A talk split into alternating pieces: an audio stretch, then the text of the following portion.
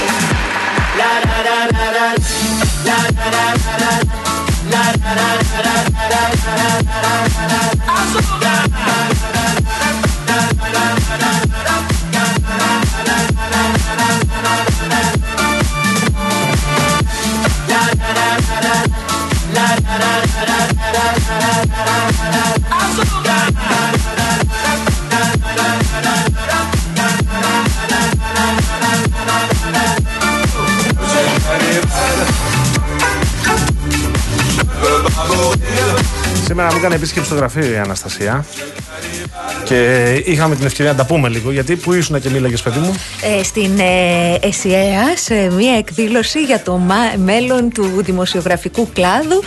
Ε, έρευνα τη, του ΙΝΕΓΕΣΕ για το μέλλον του επαγγέλματος. Συντόνιζα την συζήτηση. Ωραία ήταν, μ' άρεσε. Μπράβο σου. Μπράβο. Ευχαριστώ, ευχαριστώ. Κύριε Ταβαρίνε, ε, χρησιμοποιεί δύο μικρόφωνα. Να Όχι, αυτό. χρησιμοποιώ αυτό. Αυτό το διώξα. Γιατί το διώξα. Γιατί δεν γίνεται, θα μ' ακούς.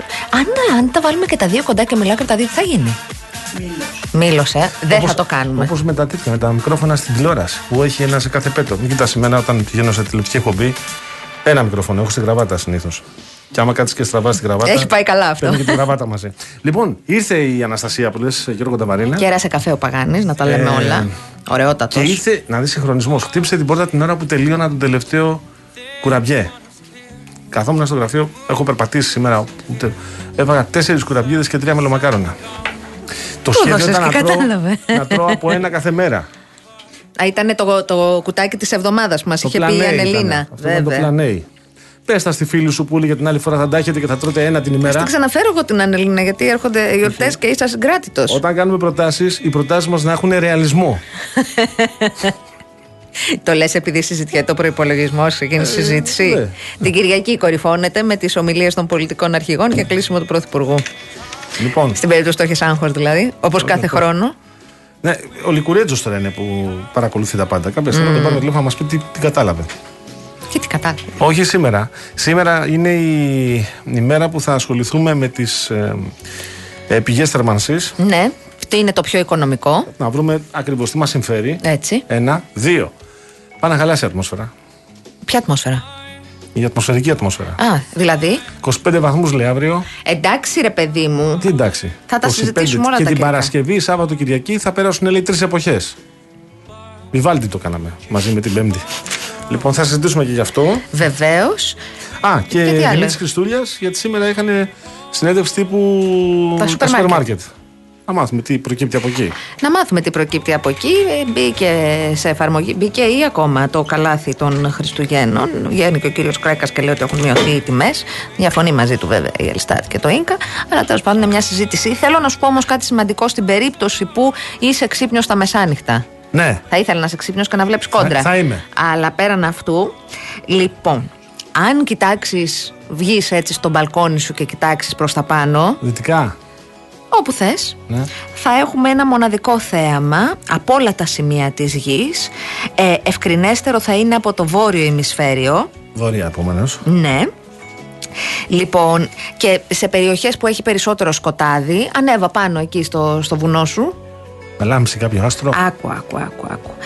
Ε, θα έχουμε βροχή από περίπου 150 πολύχρωμους μετεωρίτες ανά ώρα, τους διδυμίδες, οι οποίοι θα κάνουν την ε, τελευταία εμφάνισή τους για φέτος. Σήμερα, ρε, σήμερα. Βεβαίως, Τι απόψε. λες τώρα, με εντυπωσιάζεις.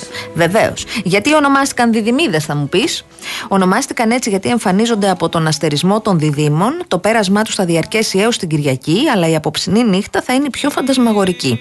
Κινούνται σχετικά αργά, με 35 χιλιόμετρα το δευτερόλεπτο.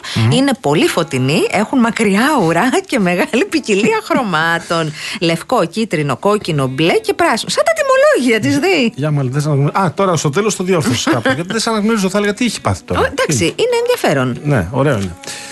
Λοιπόν, ε, θα συζητήσουμε και για, για τον καιρό, είπαμε, γιατί ε, τώρα για να μιλήσουμε σοβαρά θα πρέπει λίγο να προσαρμοστούμε τις επόμενες μέρες με σχετική προσοχή. Στον, ε, στον Κηφισό φαίνεται ότι είναι η ώρα για το know us better, Ναι. από μεταμόρφωση Α, και πιο, λίγο πιο ψηλά. Λοιπόν, Τώρα στα, στα, στα της κεντροαριστεράς έχει ενδιαφέ... έχουμε δύο ενδιαφέροντα ζητήματα, αν μου επιτρέπεις. Παρακαλώ, παρακαλώ. Εχθές στον... ε, Εσείς που είστε στο Κηφισό, συγγνώμη, Αναστασία, μου, Παρακαλώ, καθίστε παρακαλώ, αναπαυτικά αποτυλιαρισμένοι και ακούστε μας, δεν είναι. Και Λοιπόν. συνεννοηθείτε με τον πίσω οδηγό να βγάλετε selfie μαζί, εκεί που θα είσαστε. Έχει Μην πρόβλημα; βγείτε από τα μάτια. Προλαβαίνετε και να βγείτε και να Και μπείτε. τα μια δύο χαρά. ρεύματα έχουν πρόβλημα. Και αυτό που πάει προς Πειραιά και αυτό που πάει προς Κηφισιά. Οπότε μια χαρά. Κουράγιο λοιπόν Ναι. για όσους και όσες βρίσκεστε στο τιμόνι. Λοιπόν, ε, εχθές, Έχουμε θέματα στην κεντροαριστερά. Εχθές βγήκε ο κύριος Κασελάκης στην ΕΡΤ, στον Γιώργο Κουβαρά και στον ε, Α ο κύριος Ανδρουλάκης. Ο κύριος Ανδρουλάκης βγήκε και είπε νωρίτερα. Ε, στόχος δεν είναι μόνο να είμαστε δεύτερο κόμμα και να πετύχουμε το καλύτερο δυνατό αποτέλεσμα στις ευρωεκλογές, αλλά κάτι μεγαλύτερο. Δηλαδή, Η Δημοκρατική Παράταξη να ξαναγίνει ο πραγματικός αντίπαλος συντηρητική. Είμαι αισιόδοξο ότι κατά κατά καφέ. Παπά, ωραίο. Ωραία, Είμαι ωραία. αισιόδοξος. Έτσι το είπα ακριβώς. Ναι, έτσι, έτσι, έτσι, έτσι. Με λίγο πιο κριτική προφορά. κατανοητό. Λοιπόν, είμαι αισιόδοξο ότι θα καταφέρουμε και στις βουλευτικές εκλογές. Η Ναι. Νέα Δημοκρατία θα έχει αξιόμαχο αντίπαλο. Αυτά τα είπε ο κύριος Ανδρουλάκης. Ο κύριος Κασελάκης βγήκε στην ε, ΕΡΤ και λέει ο ίδιος ότι θα είναι ο αντίπαλος της ε, και ο ΣΥΡΙΖΑ ο αντίπαλος της ε, Νέας Δημοκρατίας. Σε κάθε περίπτωση Ναι. Όπως και να έχει, με δεδομένο ότι βγήκαν χθες οι τάσεις, παρουσιάστηκαν εδώ εκτενώς στην εκπομπή του Νίκου Χατζηνικολάου από τον ε, Δημήτρη Μαύρο, θα πρέπει να κάνουν πάρα πολλή δουλειά και τα δύο κόμματα, αν επιθυμούν με κάποιο τρόπο να ξεπεράσουν τη Νέα Δημοκρατία, η οποία έχει το. ακόμη και σε αυτή τη δημοσκόπηση είναι στο 33%. 32, κόμμα κάτι, αν δεν κάνω λάθος. Στο 33 είναι ο στόχος που έχει βάλει η Νέα Δημοκρατία για τις ευρωεκλογές, δηλαδή όσο πήρες τις προηγούμενες. Ναι. Δεν ξέρω πώς θα υπερδιπλασιάσουν, για να μην πω τριπλασιάσουν, γιατί γύρω Για από τώρα το για τις 10. ευρωεκλογές; Ναι, η, τα, τα δύο κόμματα τα οποία διαγωνίζονται για τη δεύτερη θέση, πώς θα καταφέρουν να φτάσουν ποσοστά ανάλογα της Νέας Και εγώ Δημοκρατίας; θα ήθελα να συμμετέχω στον παγκόσμιο διαγωνισμό καλλιτεχνικού πατινάς που θα γίνει τον Ιούνιο. Δεν σημαίνει ότι τα καταφέρω. Μου αρέσει που βάζεις. Με αξιώσεις κιόλας. Με αξιώσεις. Είσαι, είσαι Τα για παρήνε, λες καλλιτεχνικό. να μπορώ να τα καταφέρω όλες. Από την άλλη, Ναι. νομίζω, αν κάτι έχει σημασία από τις ε, τάσεις πέρα από. και εμάς μας ε, είναι, πώς το λένε, ο μπακαλιάρος μας είναι αυτά τα. Αυτές οι μετρήσεις και πάντα βγάζουμε ενδιαφέροντα συμπεράσματα. Το γεγονός πάντως ότι όλος ο κόσμος βάζει νούμερο ένα πρόβλημα το πληθωρισμό και την ακρίβεια, νομίζω ότι είναι και το νούμερο ένα πρόβλημα για την κυβέρνηση, ανεξάρτητα από το τι πολιτικές παίρνει για τα άλλα ζητήματα, τι μεταρρυθμίσει, το ένα το άλλο. Όταν πηγαίνεις σούπερ μάρκετ, λαϊκή, για ψώνια, για δεν ξέρω εγώ τι, έρχεται η πραγματικότητα και σου σκάει στα μούτρα. Πάρα πολύ σωστά. Και ενώ συμβαίνει αυτό, mm. βλέπεις τις μετρήσεις όπως τις τάσει MRB ότι ο Πρωθυπουργός παραμένει με πολύ μεγάλη διαφορά από τον δεύτερο. Δε- όχι, δεύτερος είναι ο κανένας. Τρίτο, τέταρτο, πέμπτο. Και ενώ συμβαίνουν όλα αυτά, βλέπεις ότι η κυβέρνηση χαρακτηρίζεται ως υπερκυρίαρχη με τα ποσοστά που της αποδίδονται. Και αυτό είναι, αν κατά την άποψή μου, σοβαρό πρόβλημα για την αντιπολίτευση, όχι μόνο την αξιωματική. Απολύτως. Συνολικά. συμφωνώ με Απολύτως, απολύτως. Και να πω και κάτι ακόμα γιατί μου είναι πολύ συμπαθής ο κύριος Κασελάκης και η προσπάθεια που κάνει ε, και θεωρώ ότι στο τέλος θα καταλήξει ε, η- η προσπάθεια του θετικά αρνητικά. Πάντως θα έχουμε εικόνα σε μερικούς μήνες από τώρα, ενδεχομένως σε ευρωεκλογές, ίσως και πιο μετά. Αλλά όταν λες, γιατί τον ακούω, το λέει συχνά. Το άλοθη του 41%, το άλοθη του 41%, το άλοθη του 41%. Δεν είναι άλοθη, είναι εκλογές ελεύθερες. Έγιναν δύο φορές το καλοκαίρι το περασμενο Στην κοινοβουλευτική δημοκρατία στην οποία ζούμε όλες και όλοι. Ε, έτσι συνήθως γίνεται. Οι περισσότεροι ψηφίζουν για κυβέρνηση. Αυτό είναι το 41%. Και το 41% που δεν είναι άλοθη, επίσης έχει την πλειοψηφία την κοινοβουλευτική στο κοινοβούλιο. Το- Το λέω για να μην μπερδευόμαστε, γιατί εδώ είναι κάποιοι που στέλνουν μήνυμα για 41% τάδε. Μία επισήμανση 41% όμως. Τάδε. Παιδιά, δεν είσαστε μόνο στις έξυπνοι. Κανείς στην και κα- κοινωνία. Υπάρχουν κι άλλοι. καμία Υπάρχουν κι στις άλλοι. Ναι. δημοκρατίες δεν αμφισβητεί το νόμιμο εκλογικό αποτέλεσμα. Μάλιστα. Δεν είναι αυτό, είναι ένα και στο χέρι. Από εκεί και πέρα, το νόμιμο εκλογικό αποτέλεσμα δεν είναι δυνατόν να συνιστά κολυμπήθρα του Σιλοάμ για τα πάντα. Δεν γίνεται να λες έγινε αυτό, ναι, αλλά εντάξει, εμείς έχουμε την κοινωνία με το μέρος μας γιατί πήραμε πριν τρεις μήνες 41%. Δεν γίνεται να είναι δηλαδή για τα πάντα. Συμφωνώ. Η απάντηση το έχουμε 41%. Αυτό δεν γίνεται να το χρησιμοποιεί ούτε η κυβέρνηση ούτε η αντιπολίτευση ως επιχείρημα. Εκτό και αν συζητάμε για θέματα παράδειγμα, φοροδιαφυγή και έχει μετρηθεί έστω από έναν ή δύο. Τι λέει η κοινωνία, τι λέει ο κόσμος. Αυτό είναι κάτι επίκαιρο. Το άλλο που λες είναι σωστό. Που λες. Δεν μπορεί να λες Α, κέρδισα το Μάιο ή κέρδισα τον Ιούνιο. Επομένως. Και στο Μάιο, σε τέσσερα χρόνια θα ξαναγίνουν εκλογές, εκτός και αν γίνει κάτι συνταρακτικό και γίνουν νωρίτερα. Συμφωνώ, αλλά δεν συμφωνώ. γίνεται να πηγαίνουμε με αυτό παντού. Γιατί Συμφωνώ έτσι και δεν με λύνεται αυτό που λες. τίποτα. Λοιπόν, αυτά είναι τα ζητηματάκια. Τώρα δεν ξέρω πόσο. Και εγώ επιμένω, ανεξάρτητα από το αν ο κύριος Ανδρουλάκης δίνει συνεντεύξεις και λέει ότι εμά ο στόχος μας είναι. Αν ο κύριος Κασελάκης θεμητό. παρουσιάζει, παρουσίασε τα σήμερα ε, τα πρόσωπα, τα καινούργια, κάτσε να σου πω πόσοι και πόσες είναι. Νεότερα άτομα, θυμάσαι που είχαμε πει. Μίλα λίγο γιατί είναι μια, η αυριανή μας συνέντευξη και με παίρνουν τώρα. Βεβαίως, στο- εγώ είμαι εδώ. Λοιπόν, ε, θα σας πω, φίλες και φίλοι. Λοιπόν, ο... παρουσιάστηκαν σήμερα τα νέα στελέχη της πρώτης γραμμής, τα, 10 τα 11 πρόσωπα κλειδιά που θα πλαισιώνουν και θα επομιστούν συγκεκριμένους τομείς πολιτικής ευθύνης. Μια νέα ομάδα κρούσης από τον κύριο Κασελάκη. Προφανώς για να. Για να, όχι να σώσει, για να μικρύνει το κενό που είχε δημιουργηθεί με την ε, αποχώρηση 11 βουλευτών και βουλευτριών του κόμματός του και τη συγκρότηση μιας νέας ε, κοινοβουλευτικής ομάδας. Βλέπουμε κόσμο ο οποίος έχει πολιτευτεί στο παρελθόν με τον ε, ΣΥΡΙΖΑ, ε, γυναίκες και άνδρες, ε, μ, από τον πολιτισμό, από την τοπική αυτοδιοίκηση, ε, κόσμο τον οποίο γνωρίσαμε στις προηγούμενες εκλογές και λόγω των χαμηλών αποτελεσμάτων δεν κατάφερε να εκλεγεί. Μιλάω για τα νέα 11 πρόσωπα που παρουσίασε ο κύριος Κασελάκης, Α, μάλιστα. τα οποία θα, θα Το έχουν έχασα το ε, ρεπορτάζ, ήμουνα για τρία ευθύνη. λεπτά έξω. Συγγνώμη, παρακαλώ. Ναι, 11 άνθρωποι. Νομίζω ότι δεν είναι τυχαίος ο αριθμός κατ' εμέ. 11 του φύγανε. Άντε, ρε, εσύ, νόμιζα ότι εννοούσες ποδόσφαιρο. Α, Γιατί έχουμε και δεκάδα στο ποδόσφαιρο. δεν είναι. εντάξει, δεν πάει τόσο μακριά εγώ πολιτικά Τερματοφύλακα μιλάω. έχουμε, θα σου- δεν Λοιπόν, ξέρεις. έχει, έχουν ενδιαφέρον οι επιλογές. είναι στελέχη τα οποία κυρίως πολιτεύτηκαν στις προηγούμενες και στις προπροηγούμενες εκλογές με χαμηλό μεσόωρο ηλικίας. Να δούμε τι και πώς θα κάνουν, γιατί μέχρι στιγμής το παιχνίδι το έχει πάρει πάνω του ο κύριος Κασελάκης με, πώς το λένε, με καταδρομικές ε, περιοδίες ανά την ε, Ελλάδα. Ναι. Μένει να φανεί το πώς θα πετύχει. Θα τα δούμε όλα αυτά τα νέα πρόσωπα. Νομίζω ότι θα κάνουν την εμφάνισή τους και στις ε, τηλεοπτικές εκπομπές και στα πάνελ. Ε, επιχειρεί μια εξωστρέφεια να δούμε αν αυτή θα πετύχει και αν ε, θα πετύχει τον τρόπο με τον οποίο θα πάει στο συνέδριό του τον ε, Το δούμε. Φεβρουάριο. Μένει να φανεί τώρα αυτό. Αυτή είναι η συζήτηση. Ναι, αριστερά, εγώ έχω ερώτημα τώρα, γιατί θα Α, πούμε. πήγε πολύ χαμηλά. Αυτό ήθελα να σε Στη ρωτήσω, Δημοσκο- 2,1 γιατί- αν δεν κάνω λάθος. 2,2 νομίζω. Μισό αλλά η λεπτό να το δω, προηγούμενη- μην πούμε βλακίες. Ναι, την προηγούμενη, στην προηγούμενη θυμάμαι 2,5. Κοίταξε. Θεωρείτε, ε, επειδή σε ρωτάω γιατί ξέρω ότι έχεις το ρεπορτάζ και του ΣΥΡΙΖΑ και της Νέας Αριστεράς, ε, το συζητάνε, έχουν βάλει κάποιο στόχο συγκεκριμένο, θεωρούν ότι είναι αρχή και είναι λογικό. Έχεις κάποια αντίδραση; Λοιπόν, είναι στο, για να είμαστε σωστοί, στο 2,1 η νέα 2,1. αριστερά, με αναγωγή είναι στο 2,5. Α, μπράβο, ναι. Ωραία. Ναι. Άρα σωστοί ήμασταν και οι δύο. Ε, λοιπόν, το θέμα εδώ νομίζω ε, συνομιλώντας με στελέχη της νέας κοινοβουλευτικής ομάδας νομίζω ότι τον πύχη, τον τελικό που θα μετρηθεί εκ των πραγμάτων στις ευρωεκλογές, τον έχουν βάλει αρκετά πιο ψηλά. Δεν ξέρω αν αυτή είναι μια ανώμαλη προσγείωση προς τα κάτω. Ε, είμαι σίγουρη ότι προβληματίζονται, επαναλαμβάνω γιατί οι ίδιοι έχουν βάλει τον πύχη αρκετά πιο ψηλά, δύο φορές πάνω, για να μην πω δύο κόμμα κάτι. Ε, υπολογίζουν αυτούς γύρω στο 5 στις ευρωεκλογές.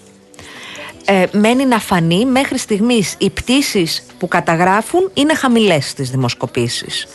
Και Ok, okay, έβγαλε την πρώτη πριν ακόμη συγκροτηθεί η κοινοβουλευτική ομάδα η εφημερίδα Documento πριν δύο Κυριακές αν δεν κάνω λάθος που τους είχε λίγο κάτω από το 3 στο 2,9 αλλά τώρα με συγκροτημένη κοινοβουλευτική ομάδα με όνομα οι τάσεις της ε, MRB ολοκληρώθηκε η έρευνα 6, την περασμένη Τετάρτη 6 Δεκεμβρίου νομίζω ότι θα πρέπει να τους και τις ανησυχεί. Από εκεί και πέρα μένει να φανεί ακόμη ο χώρος είναι λίγο χυλός νομίζω εγώ. Θα έπρεπε να ανησυχεί και το ΣΥΡΙΖΑ το ότι βρίσκεται στην ε, τρίτη θέση ξανά. Ε, νομίζω, αν δεν κάνω λάθος, μετά την ανάληψη της Προεδρίας από τον κύριο Κασελάκη, σε όλες πλην μίας δημοσκόπησης βρίσκεται στην τρίτη θέση πάντα. Και θα έπρεπε να ισχύει και το Πασόκ να μου επιτρέψει να συμπληρώσω. Γιατί είναι κολλημένο στο 12. Ναι. Εκεί είναι. 12,2 έχει τώρα ε, στις ε, τάσεις. Εκεί είναι. Και αυτό θα έπρεπε λίγο να ανησυχεί. Γιατί αργεί. Κοίταξε, η, το Πασόκ, ό,τι ανανέωση είχε να κάνει και ό,τι επανεκκίνηση είχε να κάνει, νομίζω εγώ ότι την έχει κάνει. Έχει φέρει νέα στελέχη στο προσκήνιο, έχει βάλει νέο κόσμο το επικρατείας του ο κύριος Δουδονής, ο κύριος Μάντζος.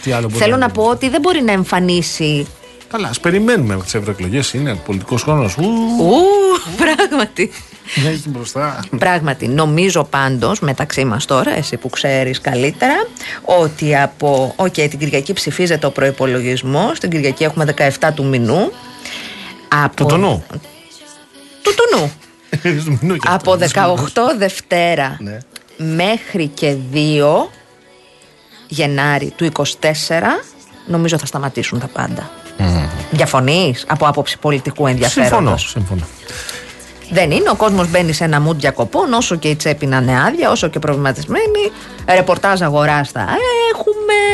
Βόλτες στα μαγαζιά θα έχουμε. Όλα αυτά τα ελεύθερα τα θεματάκια, τα ωραία, τα ενδιαφέροντα. Θα μιλάμε με τους καταναλωτές και με τους εμπόρους και με το τέτοιο. Αλλά επί του πολιτικού λίγα πράγματα.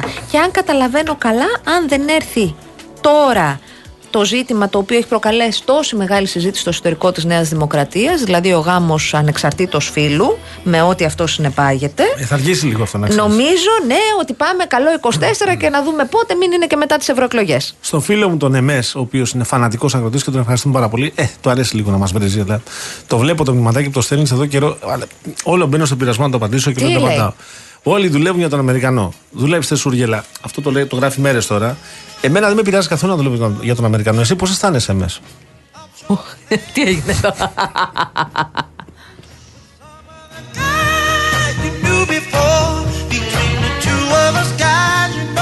Η Εύη μου λύνει τα θέματα ναι. να κάνουμε την εκπομπή απόψε το βράδυ από κάποια ταράτσα, να ναι. μιλάμε για πολιτική και πίσω να βλέπουμε τα αστέρια. Και να δούμε σουβλάκια. Μ' αρέσει πάρα πολύ, δεν είμαι σίγουρη πώς θα το πάρει ο Χολύπτη αυτό. Τι λες; Χολύπτη δεν είσαι; Α. Εντάξει. Α, ο Γιάννης στέλνει τραγουδάκι. Πάμε μαζί και όπου θες με του μυαλού μας το εξπρέ από γλυφάδα μαρακές. Πάμε, πάμε, ένα ταξιδάκι. Αφιερωμένο λέει. Σε πού το αφιερώνεις, Βρυγιάννη μου, στο Γιώργο, μάλλον. Σε μένα; Ε. ε; Πάμε μαζί και όπου θες. Ο Γιάννης σε μένα. Γιατί όχι; Συμμαθητέ στο σχολείο ήμασταν. Γιατί Γιώργο μου να μην σου αφιερώσει άνθρωπος, μπορεί να συμπαθεί. Α. Άρα θα το αποσαφηνίσει. Υπάρχει τέτοιο πράγμα σε συμπαθεί κάποιος κόσμος. Ναι. Δεν υπάρχουν. Γνώρισα μία κυρία. να με συμπαθούν. Σήμερα που μου ναι. είπε ότι μας ακούει εκεί στην Εσιαία που ήμουνα, λογικά ναι. συναδέλφισσα που ήταν στο κοινό και μου είπε ότι δεν χάνει εκπομπή μας και ότι συμφωνεί κυρίως μαζί. Την ευχαριστούμε πάρα πολύ. Ότι συμφωνεί κυρίως μαζί σου. Μαζί σου. Μου. Όχι σου. Σου. Α, να μαζευτούμε, παιδιά. Να πάμε να σας βγάλω, πιούμε ένα ποτό. Ποιος είναι ο γνωστός δημοσιογράφος που ακούγεται για το Ευρωψηφοδέλτιο του Πασόκ, λέει ο Τρίσταν; Ποιος είναι; Εγώ γνωστό δημοσιογράφο για το Ευρωψηφοδέλτιο της Νέας Δημοκρατίας, ξέρω. το ξέρω κι εγώ αυτόν. Όλοι το ξέρουμε. Δεν το ξέρω. Θα ρωτήσω όμως και θα ναι, σου ναι. πω. Ναι, ναι. Τι θέλετε, κύριε Ταβαρίνα. Τι; Ναι, ναι. Μάλιστα. Τι θέτε, να θέλει, φύγουμε; Θέλει τίτλους, ε, τίτλους ειδήσεων και θέλει και Ελένη Κατσαμπέκη, η οποία έρχεται. Έτοιμη. Της βλέπω τι ειδήσει στα χέρια της. Πάμε. Θα βγούμε.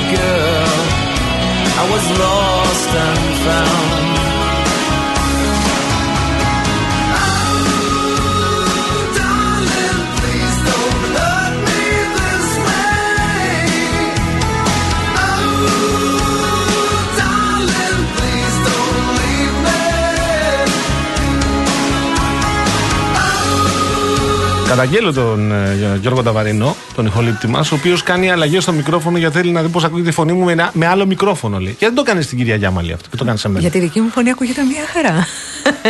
Έχει και δύο μικρόφωνα εκεί πέρα. Εγώ έχω ένα. Και επίσης, εγώ έχω πολλές φωνές, έχει αποδειχθεί αυτό. όταν με τσαντίζεις, μιλάω στα δελφίνια. Ναι. Όταν είμαι καλά, είμαι ζεν. Όταν κάνω διαγωνισμό, είμαι πιο έτσι. Καλησπέρα. Γιατί γελάτε, κύριε; Επίσης είναι έξω στα βρακάκι. Εγώ νόμιζα ότι θέλει να απαντήσει στον Πογιόπουλο χθες. Δεν... Αλλά δεν είναι. Ήθελα άλλο, άλλο πράγμα ήθελα να σου πει. Τι να κάνεις. Του αρέσει η σημερινή μου εμφάνιση. Ναι, το αρέσει που φοράς μαύρο, μαύρο χρώμα. Τι να πεις, Ναι. κυρίες μου και κύριοι, η κατάρα των γυναικών είναι αυτή. Να Λέω- παίρνουμε κοπλιμέντα μόνο όταν είμαστε ντυμένες πάρα πάρα πολύ κυρίες. Όχι, δεν ισχύει αυτό που λες. Όχι, αλήθεια είναι. Εσύ κοπλιμεντάρεις πάντα και σε μια γλυκά. Το κάν, δηλαδή, και ξέρω το κάνουν και άλλοι κύριοι. Με κομψό τρόπο. Με κομψό Ναι. δεν έχουμε πρόβλημα με τα κομψά κοπλιμέντα. Με τις καφρίλες έχουμε πρόβλημα, να ξέρετε. Ναι, και εγώ έχω επίσης και με το. ε, το παρακολουθώ το θέμα, να ξέρεις, πολλά χρόνια τώρα. Με το ναι που όταν το λένε το ναι εννοούν όχι, ενίοτε το όχι το, το λένε όταν και μετά μπορεί να σκέφτεται ναι, αν να πάμε κάπου, ας πούμε, καμιά βόλτα. ή No να means θέλουμε- no, Γιώργο μου. Ναι. Λέω για τις επισκέψεις. Ναι, ναι, ναι. Και αν όμως δεν το έχω καταλάβει ότι το ναι μπορεί να σημαίνει όχι, το όχι μπορεί να σημαίνει ναι, θα τσαντιστεί ούτως ή άλλως. Τι έχεις, τίποτα. Αυτό. και άμα πεις εντάξει τότε, σου λέει Α, άρα δεν σε ενδιαφέρει, άρα με ρωτάς προσχηματικά. Άρα είσαι τέτοιος είσαι. Λοιπόν, θα τα λύσουμε όμως αυτά τα πράγματα. Υπάρχει μια συζήτηση. Υπάρχει μια συζήτηση σχετικά με το ζήτημα αυτό. Είναι βέβαιο ότι θα συνεχιστεί αυτή η συζήτηση. Η, η επιθετική παθητικότητα. Πώς την είπατε; Επιθετική παθητικότητα, passive aggressive. Ω συμπεριφορά είναι μια συμπεριφορά η Γύρισε τώρα οποία πίσω στο πανεπιστήμιο. συναντάται περισσότερο στις ε, γυναίκες γιατί στην πραγματικότητα στις γυναίκες στη δημόσια σφαίρα δεν επιτρέπεται τόσο πολύ να Είχα ένα θυμώνουν. καθηγητή που έλεγε για επιθετική παθητικότητα και δομική αντιπαλότητα. το πέρασα το μάθημα, δεν είναι. Αλλά Γι' καταλαβαίνεις. αυτό είμαι εγώ εδώ για να κάνουμε τις Το καλύτερό επαναλήψεις. μου ήταν. ναι, το βλέπω τώρα. Λοιπόν, έχουμε Εύη Βουγιουκλιώτης στο 211-200-8200. Η αγαπητή κυρία, Κυρία, η κυρία. μητέρα του τηλεφωνικού κέντρου. Λοιπόν, ε, αναμένει τα τηλεφωνήματά σας στο 211-200-8200. Το η μητέρα το λέω πως η μητέρα των μαχών, δεν εννοώ ότι είναι μητέρα η γυναίκα, καταλάβατε. Περιμένουμε τα email σας, στο papakirialfm.gr και τα SMS σας, real και ενώ το μήνυμά σας και αποστολή στο 19600. Ο κύριος Γιώργος Νταβαρίνος στην κονσόλα του ήχου αλλάζει μικρόφωνα, κάνει τα πάντα και συμφέρει. Εντάξει, ακούγομαι. Κάνε Πώς ένα-δύο, ακούγομαι; ένα-δύο. Ένα, δύο, τρία, τέσσερα. Τεστ, τεστ. Εντάξει. Θες Ευχαριστώ. να τραγουδήσεις κάτι; Όχι, άστο. Θα τα αποφύγουμε. Ούτε σε πρόβα. Αναστασία Γιάμαλη στο ένα μικρόφωνο. Γιώργος Παγάνη το άλλο. Μέχρι πότε θα είμαστε; Μέχρι τις 7, μια μισή ωρίτσα ακόμη. Σκάρτη. Ωραία. Τώρα ε, τε- έρχονται μηνύματα, τα έπες, έτσι. Θες να το λέμε στην αρχή; Πώς μπορούν να στείλουν μηνύματα; Κοίταξε, ε, το λέμε συνήθως στην αρχή εκτός από όταν. ε, τι είπα εγώ, μου στέλνει ο φίλος ο Μάρκος, δεν είπα παθητική επιθετικότητα. Τι είπες; είπα επιθετική παθητικότητα. Ρε Μάρκο, τι είπα; Μπερδεύτηκα κι εγώ τώρα. Πάση βαγκρέση. Παθητική επιθετικότητα ήθελα να πω πάντως στην περίπτωση που είπα κάτι άλλο. Ευχαριστώ, ευχαριστώ Μάρκο μου. Εγώ Καιρό ξέρω- έχουμε να ξέρω τα τους πούμε. μεσοεπιθετικούς, ξέρω τους ακραίους επιθετικούς, εξτρέμ, τους Α, επιθετικούς, το πανάποδα μου λέει, συγγνώμη. Παθητική επιθετικότητα εννοούσα, ζητώ συγγνώμη. Παθητική επιθετικότητα. Γλώσσεψα την πέρδα μου. Επιθετική παθητικότητα. Ε, δύσκολο. κακό αυτό; δύσκολο να γίνει. Δεν υπάρχει. Ε, ναι, είναι δύσκολο. Λοιπόν, δεν υπάρχει και ο καιρός που έρχεται όμως. Πράγματι. Πράγματι. Πράγματι δεν υπάρχει ο καιρός που έρχεται. Θα έχουμε σε λίγο κοντά μας τον κύριο Γιαννόπουλο. Αρέσει. Το πρωί που σηκώθηκα κάτι λέγανε για αφρικανικές θερμοκρασίες, αφρικανικές σκόνη. Δεν κατάλαβα, για αύριο. Και μετά βλέπω ο Παναγιώτης Γιαννόπουλος λέει τρεις εποχές σε τρεις ημέρες. Τι έγινε; Μου απαντάει ο φίλος που μου είπε ότι το είπα, λα, το, αντί, το είπα αντίστροφα Ναι. και λέει μου το χρεώνει η σύντροφός μου, γι' αυτό το ξέρω. Την επιθετική παθητικότητα. Συνήθως χρεώνεται στις κυρίες η παθητική επιθετικότητα. Το τους το χρεώνει σημαίνει επιθετικότητα. ότι μπορείς να υπάρξεις Ακούγεται. πάρα πολύ Τι έχουν ενοχλητικό. βγάλει οι άνθρωποι. ρε. Έλα, Γιώργο. μου. Επιθετική παθητικότητα. Όχι. Είμαι Παθητική παθητικά επι- επιθετικός. Ρε εσύ, σε δικός κόσμο μου το έχετε μπερδέψει πολύ το πράγμα. Παθητική επιθετικότητα είναι το. Ναι. Σύστημα. Που τα έχεις εσύ πάρει κρανίο Τέσσερα, και τέσσερα, χώνεις, δύο. Ναι. χώνεις, χώνει, χώνεις. Και ε, το άλλο άτομο γύριζε και σου λέει: Μα δεν καταλαβαίνω την έκρηξή σου. Λυπάμαι πολύ που νιώθεις έτσι. Χωρίς έκρηξη. Αυτό είναι παθητική επιθετικότητα. Μάλιστα. Δεν τον συμμερίζομαι, δεν το συμμερίζομαι εγώ αυτό που μου λες, δεν το αντιλαμβάνομαι έτσι. Και εσύ είσαι εκεί κρανιοφορεμένος και δίνεις πόνο. Είσαι σε επιθετική επιθετικότητα. Ακριβώς. Million gets on board. Now there'll be no turning. Κάηκα. Εντάξει, δεν είναι η πρώτη φορά που συμβαίνει σε αυτήν την εκπομπή. Μην Γι' ξανασυμβαίνει. αυτό είμαι εγώ εδώ, αγαπημένε μου μπούμερ. Λοιπόν, λοιπόν Παναγιώτης Γιαννόπουλος, σας έλεγα λοιπόν ότι ε, έχει βγει ο Παναγιώτης και μας προειδοποιεί ο άνθρωπος με αυτά που βλέπει. Ένας ε, γνωστός επιστήμονας πάνω στη δουλειά που κάνει, απόλυτα ακριβής. Και εγώ θέλω να τον ρωτήσω με το χέρι στην καρδιά να μας πει τι έρχεται. Αυτό που έρχεται έχει 25 βαθμούς μέσα και μετά από τους 25 θα πάμε στους 7 και στους 5. Καλησπέρα Παναγιώτη. Καλησπέρα. Τώρα κάπως έτσι είναι. Τώρα εντάξει, για να μην τα. Μπορούμε να το πούμε και αυτό. Μπορούμε να πούμε και και λίγο πιο έτσι λεπτομερίες. Τι γίνεται λοιπόν. Πράγματι αύριο θα είναι μια ζεστή ημέρα. Ανοιξιάτικη. Δηλαδή στην Αθήνα θα έχει 22. Να, να πούμε και την Αθήνα για να συνεννοούμαστε. Διότι ναι, θα πάει αύριο 24. Νομίζω στη Βόρεια Κρήτη θα δοθούν το 24. Σήμερα έχει 22 στα Χανιά. Ε, ο- κάτι νοτιά, λίγο ακόμα πάει λίγο παραπάνω ζέστη. Ε, θα πάει 24. Αν μου πείτε είναι παράλογο, είναι παράλογος αυτό. Εντάξει, είναι πάνω από τα κανονικά το απίστευτο, το θυμήθηκα προχθές και γι' αυτό θα το πω σήμερα, θα το πω σας δηλαδή, είναι οι 30 βαθμοί πρωτοχρονιά του 10 στην Κρήτη. Πρωτοχρονιά Τι 30 λες; βαθμούς. Ε, δεν το θυμάσαι, το 30 έχουμε γράψει και βαθμούς, βέβαια, αλλά αυτό είναι το ασύλληπτο έτσι. Τώρα το 24 που θα έχει αύριο είναι ζέστη προφανώς, αλλά το άλλο ήταν σκανδαλώδος. Δηλαδή ήταν Αυστραλία έγινε η Κρήτη. Απίστευτο. Λοιπόν, Σε τέλος λίγο πάντων, θα άρα βλέπουμε πάμε- καγκουρό εκεί πέρα.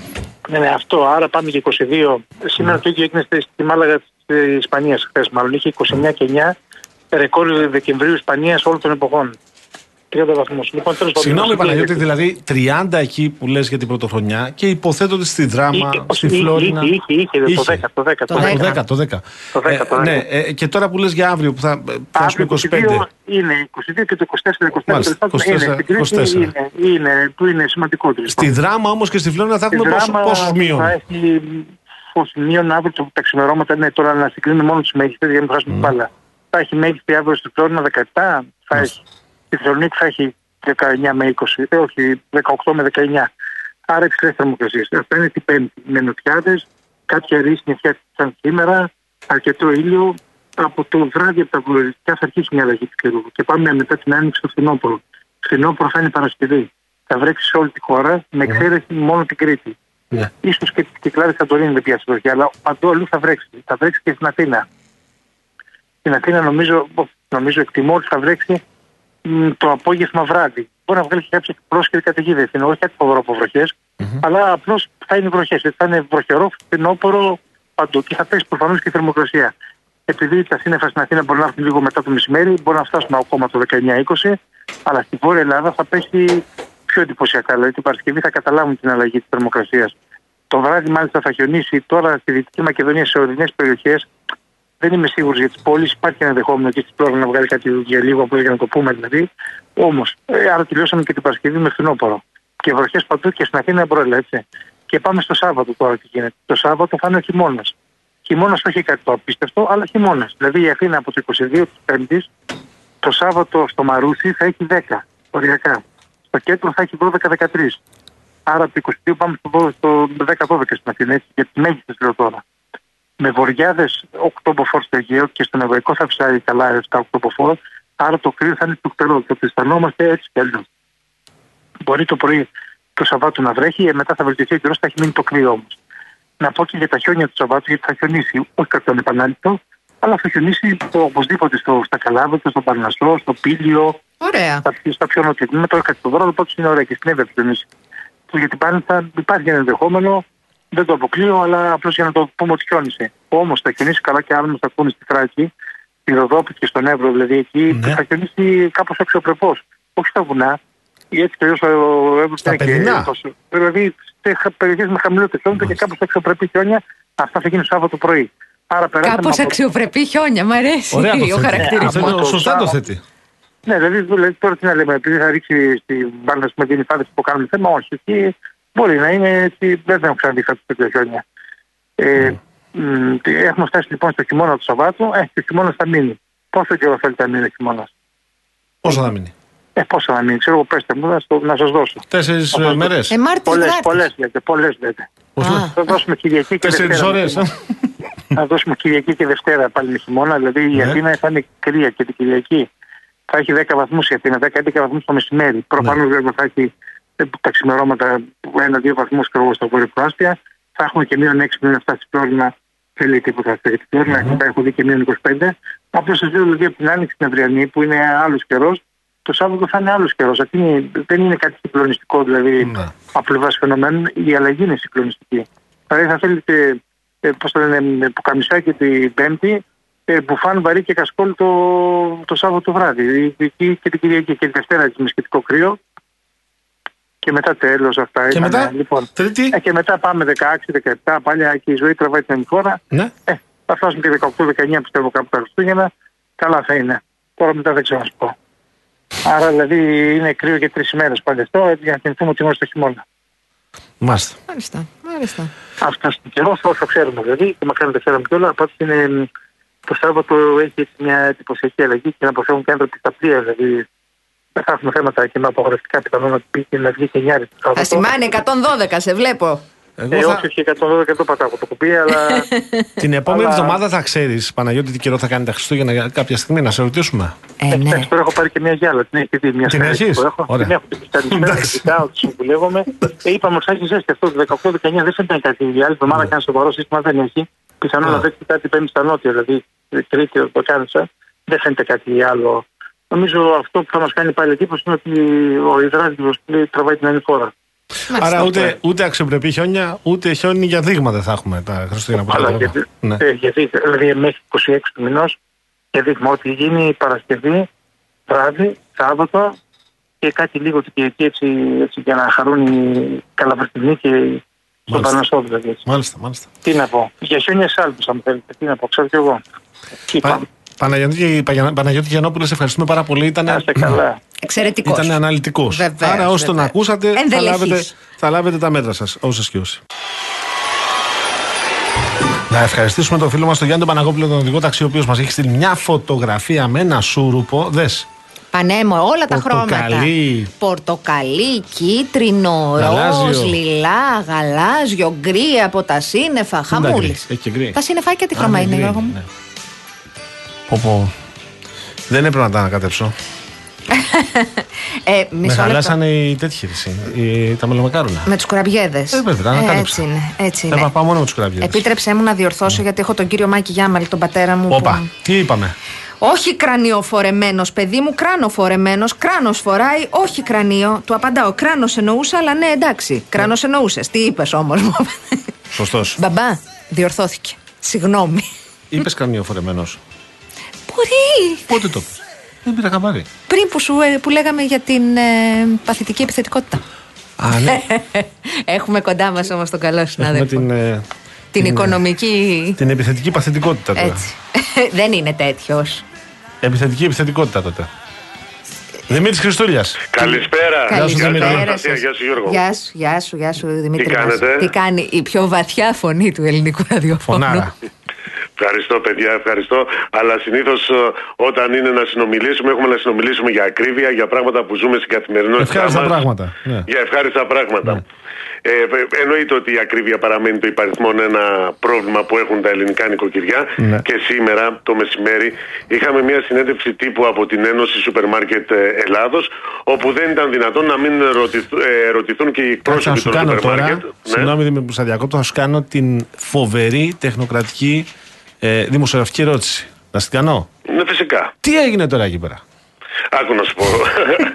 λοιπόν, τι έγινε. Ε, όταν πήραμε εμείς το λόγο εκ μέρους Για μάλιστα, του Real είσαστε. FM και της Real News, φυσικά η ερώτηση που κάναμε είναι εάν ε, έχουν ε, δεχτεί ήδη οι αλυσίδες σούπερ μάρκετ κάποιες ανατιμήσεις από του προμηθευτές τους, οι οποίες θα περάσουν στα αράφια τους τον Ιανουάριο. Ναι. Η απάντηση που πήραμε είναι ότι υπάρχουν ε, προϊόντα τα οποία θα ανατιμηθούν και, τον, ε, και το 2024. Υπάρχουν κάποιες ανατιμήσεις, είπαν χαρακτηριστικά οι εκπρόσωποι των ελληνικών ε, των σούπερ μάρκετ, της Ένωσης Σούπερ Μάρκετ, αλλά είναι πο- Ω. ανατιμήσεις. Κα- Το χάσαμε το τελευταίο. Δημήτρη, είχαμε μια διακοπή. Ναι, με ακούτε τώρα; Βεβαίως, καθαρά. Λοιπόν, ήταν πολύ λιγότερε, θα είναι πολύ λιγότερες οι ανατιμήσεις που θα δούμε στις αρχές του νέου χρόνου από αυτές που έχουν γίνει καθ' όλη τη διάρκεια του 2023 και κυρίως ε, τους πρώτους ε, μήνες του 2023. Άρα, το συμπέρασμα είναι ότι θα υπάρχουν αυξήσεις, όπως έγραψε μάλιστα και η Real News την Κυριακή. Ναι. Αποκαλύψαμε τις πρώτες ανατιμήσεις που θα κάνουν, ε, με τις οποίες θα κάνει ποδαρικό το νέο έτος. Θα είναι περίπου σε 100 προϊόντα. Είναι μεμονωμένες ανατιμήσεις, περίπου 100 προϊόντα και, και γιατί λέω μεμονωμένες ανατιμήσεις και δεν είναι της ίδιας έντασης με αυτές που γίνανε τον φετινό Ιανουάριο για παράδειγμα, γιατί σύμφωνα πάντα με στοιχεία που έχουμε στη διάθεσή μας Αναστασία και Γιώργο, φέτος τον Ιανουάριο ανατιμήθηκαν 500 προϊόντα σε ένα μήνα, φέτος τον Ιανουάριο αναμένεται να ανατιμηθούν περίπου 100. Είναι πολύ λιγότερα, αλλά τι σημαίνει σε αυτές τις περιπτώσεις και θέλω να εξηγηθώ, για να μην παρεξηγηθώ.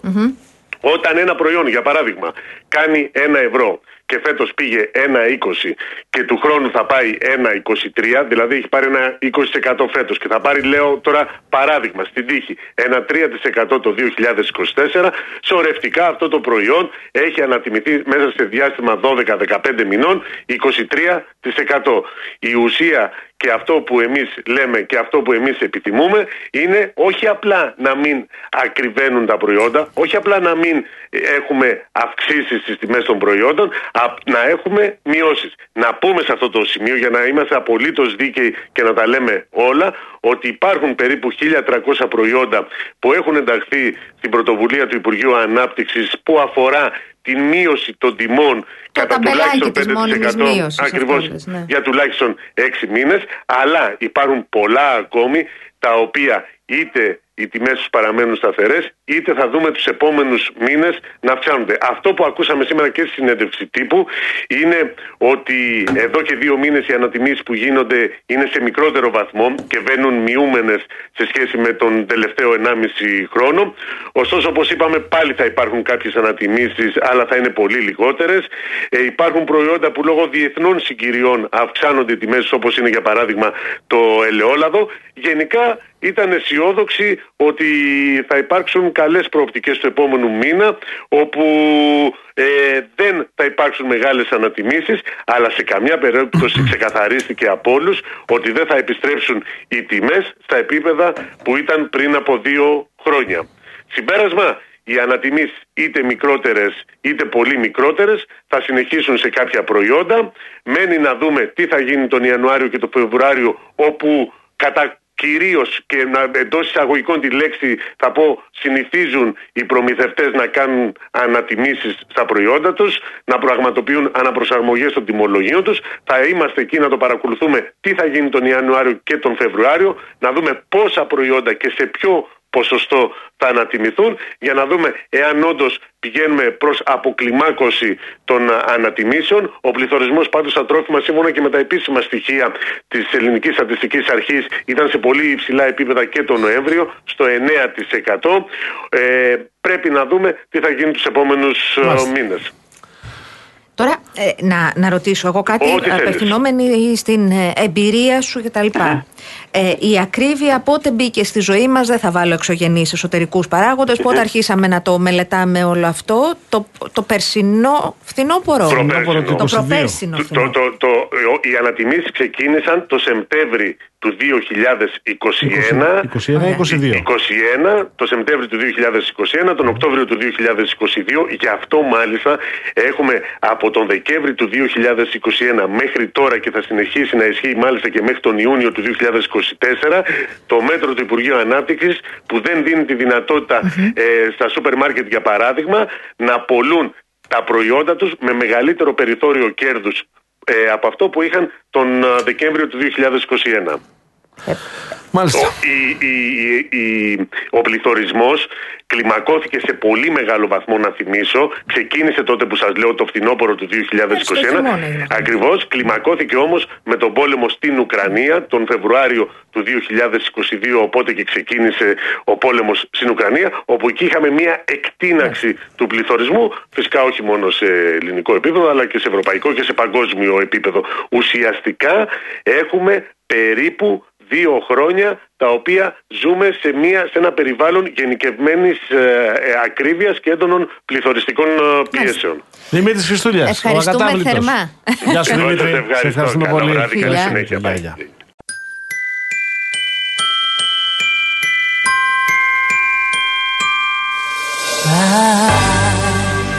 Don't want a lot for Christmas.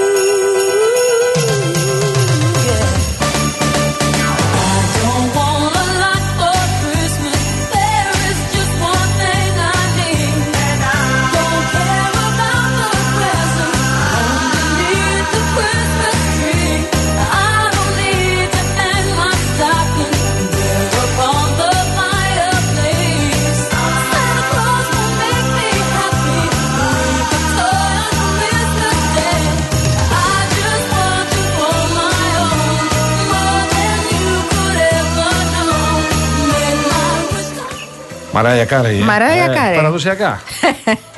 Τη βάζουμε Έχει. κάθε, κάθε μέρα τέτοια ώρα. Έξι Έχεις και οχτώ λεπτά. λυσάξει με τη Μαράια. Μαράια. Ρε, εσύ τι ζηλεύω, τι να μην πω τώρα το. το- το- Τρία, τρία, τρία τραγουδάκια από αυτή. Εγώ να μην πω ένα με τη Μαράια. Καλά, έχει μεγάλη δισκογραφία. Έχει πει κι άλλα. Πολλά. Εμείς πάντως τη μάθαμε για αυτά τα τρία τραγουδάκια. Εκεί στις ΗΠΑ την ξέρουν και περισσότερα. Ο φίλος ο Γιάννης, ο οποίος μας στέλνει την καλησπέρα του από το όμορφο σουλάρι Αρκαδίας και φτιάχνουν γαλατόπιτα από. Ωραία. Γεια σας. Ωραία, σωστή. Όπως πρέπει. Προβλεπέ. Λοιπόν, ε, σε λίγο θα συνδεθούμε με τον Μιχάλη Χριστοδουλίδη, τον ενεργειακό επιθεωρητή, να το ρωτήσουμε για τα μέσα που μπορούμε να χρησιμοποιήσουμε για να ζεστάνουμε το σπίτι, βεβαίως. Με το, καλύτερο πιο δυνατό οικονομικό τρόπο. Ναι, και, να, και για τα πράσινα τιμολόγια. Ε, Ποια πράσινα; Τα πολύχρωμα. τα πράσινα, τα κίτρινα, τα μπλε, τα πορτοκαλί. Έτσι. Αυτά όλα. Όλα. Ε, μ, Τι θέλω θέλεις; να πάω, ήθελα να πάω τώρα σε διαφημιστικό. Μπορείς να πας, Πάω. έχουμε λίγο χρόνο. Πάω. Οπ. Και τα γκρέμισα. Συγγνώμη. Ωραία. Λοιπόν, θα περάσω στα νέα της Αττικής Οδού για την άρτια συντήρηση και λειτουργία της υποδομής. Αυτή την περίοδο υλοποιούνται τμηματικά στον αυτοκινητόδρομο εκτεταμένες εργασίες βαριά συντήρησης του οδοστρώματο και άλλου εξοπλισμού, κυρίως κατά τις βραδινές ώρες. Για τυχόν κυκλοφοριακές ρυθμίσεις που προκύπτουν στο πλαίσιο των εργασιών αυτών, υπενθυμίζεται ότι υπάρχει συνεχής ενημέρωση στον εταιρικό ιστότοπο aondos.gr και στον λογαριασμό παπάκι aondos traffic στο Twitter. Παραμένοντας σε διαφημιστικό περιβάλλον, θέλω να σας πω ότι ο καιρός έχει αρχίσει να θυμίζει χειμώνα και τουλάχιστον θα το κάνει για τις επόμενες ημέρες. Όλοι με το ρολόι μιλούν για απότομη πτώση της θερμοκρασίας και θέλουμε να είστε προετοιμασμένοι και προετοιμασμένες και να εξασφαλίσετε ένα ζεστό σπίτι. Και θα το κάνετε αυτό με πετρέλαιο θέρμανσης από τα πρατήρια Shell. Η καλύτερη επιλογή, αν θέλετε να βγείτε κερδισμένοι, γιατί βάζοντας πετρέλαιο θέρμανσης από τα πρατήρια Shell, έχετε έως και 6% επιστροφή σε κάρτες Εθνικής Τράπεζας και της Τράπεζας Πυραιός. Έως 12 άτοκες δόσεις σε όλες τις πιστοτικές κάρτες και διπλάσιους πόντους στην All Smart κάρτα σας. Καλέστε τώρα στο 18330 και στο 210 2852 071. Η προσφορά ισχύει για επιλεγμένα πρατήρια Shell. Πάμε τώρα να υποδεχθούμε τον κύριο Μιχάλη Χρυστοδουλίδη μας. Για πάμε. Πάμε να τον υποδεχθούμε. Είναι ο κύριος Χρυστοδουλίδης, είναι ενεργειακός ε, σύμβουλος. Καλησπέρα κύριε Χρυστοδουλίδη. Καλησπέρα, καλησπέρα και στους φίλους ακροατές. Τι κάνετε; Καλά είμαστε. Όπως είπατε, σιγά σιγά μπαίνουμε στο χειμώνα. Επιτέλους, δηλαδή μπήκαμε Δεκέμβριο και Όχι ακόμα δεν επιτέλους έχουμε- άνθρωπέ μου. Ε, εντάξει, νομίζω ότι χρειάζεται και λίγο χειμώνα. Κιλοβατόρα και ευρώ θα είναι, σε Έτσι όπως παρακαλώ. πάει το πράγμα. Γιατί εδώ έχουμε θέματα. Πας, ανάβεις το κλιματιστικό που είναι λέει 3α σαν τις μπαταρίες. Υποτίθεται ότι αυτό είναι ενεργειακό. Ανάβεις μετά τους θερμοπομπούς και αυτή η 3α είναι σαν τις μπαταρίες, ενεργειακή. Πας να βάλεις μετά το καλοριφέρ και όλη η πολυκατοικία σε περιμένει σαν να σε παρακολουθούν να ξεκινήσεις πρώτος. Ε, βέβαια. και προστίθεται από πίσω. Ο ένας, ο δεύτερος, ο Ισχύει τρίτος. αυτό που λέτε. Αυτό Ναι. που λέτε ισχύει. Και μετά ζεσταίνονται όσο ζεσταίνε εσύ. Άμα κλείσει εσύ, κλείνουν και αυτοί από πίσω. Θέλω να σας πω να γελάσετε, γιατί Ναι. μου το έλεγε χθες συνάδελφος. Ε, Ο 66 εκπομπής θα τον δώσω. Πήρε κλιματιστικά το παιδί, χρεώθηκε, πήρε κλιματιστικά Κυριάκος για το Βαγγέλος. σπίτι του. Ακριβώς, ο Κυριάκος. Λοιπόν, Πήρε και φορητό. Όχι, πήρε Δεν ένα, φοράει ένα κλιματιστικό. για το υπνοδωμάτιο. Οριακός είναι. Πήρε ένα για το υπνοδωμάτιο, ένα για το σαλόνι. Μένει σε ένα μικρό διαμέρισμα ο άνθρωπος. Το καταπληκτικό είναι Τρία ότι αλφα και ή δύο χρεώθηκε. Μου λέει είναι α πλάς, πλάς, πλάς. Τρία α.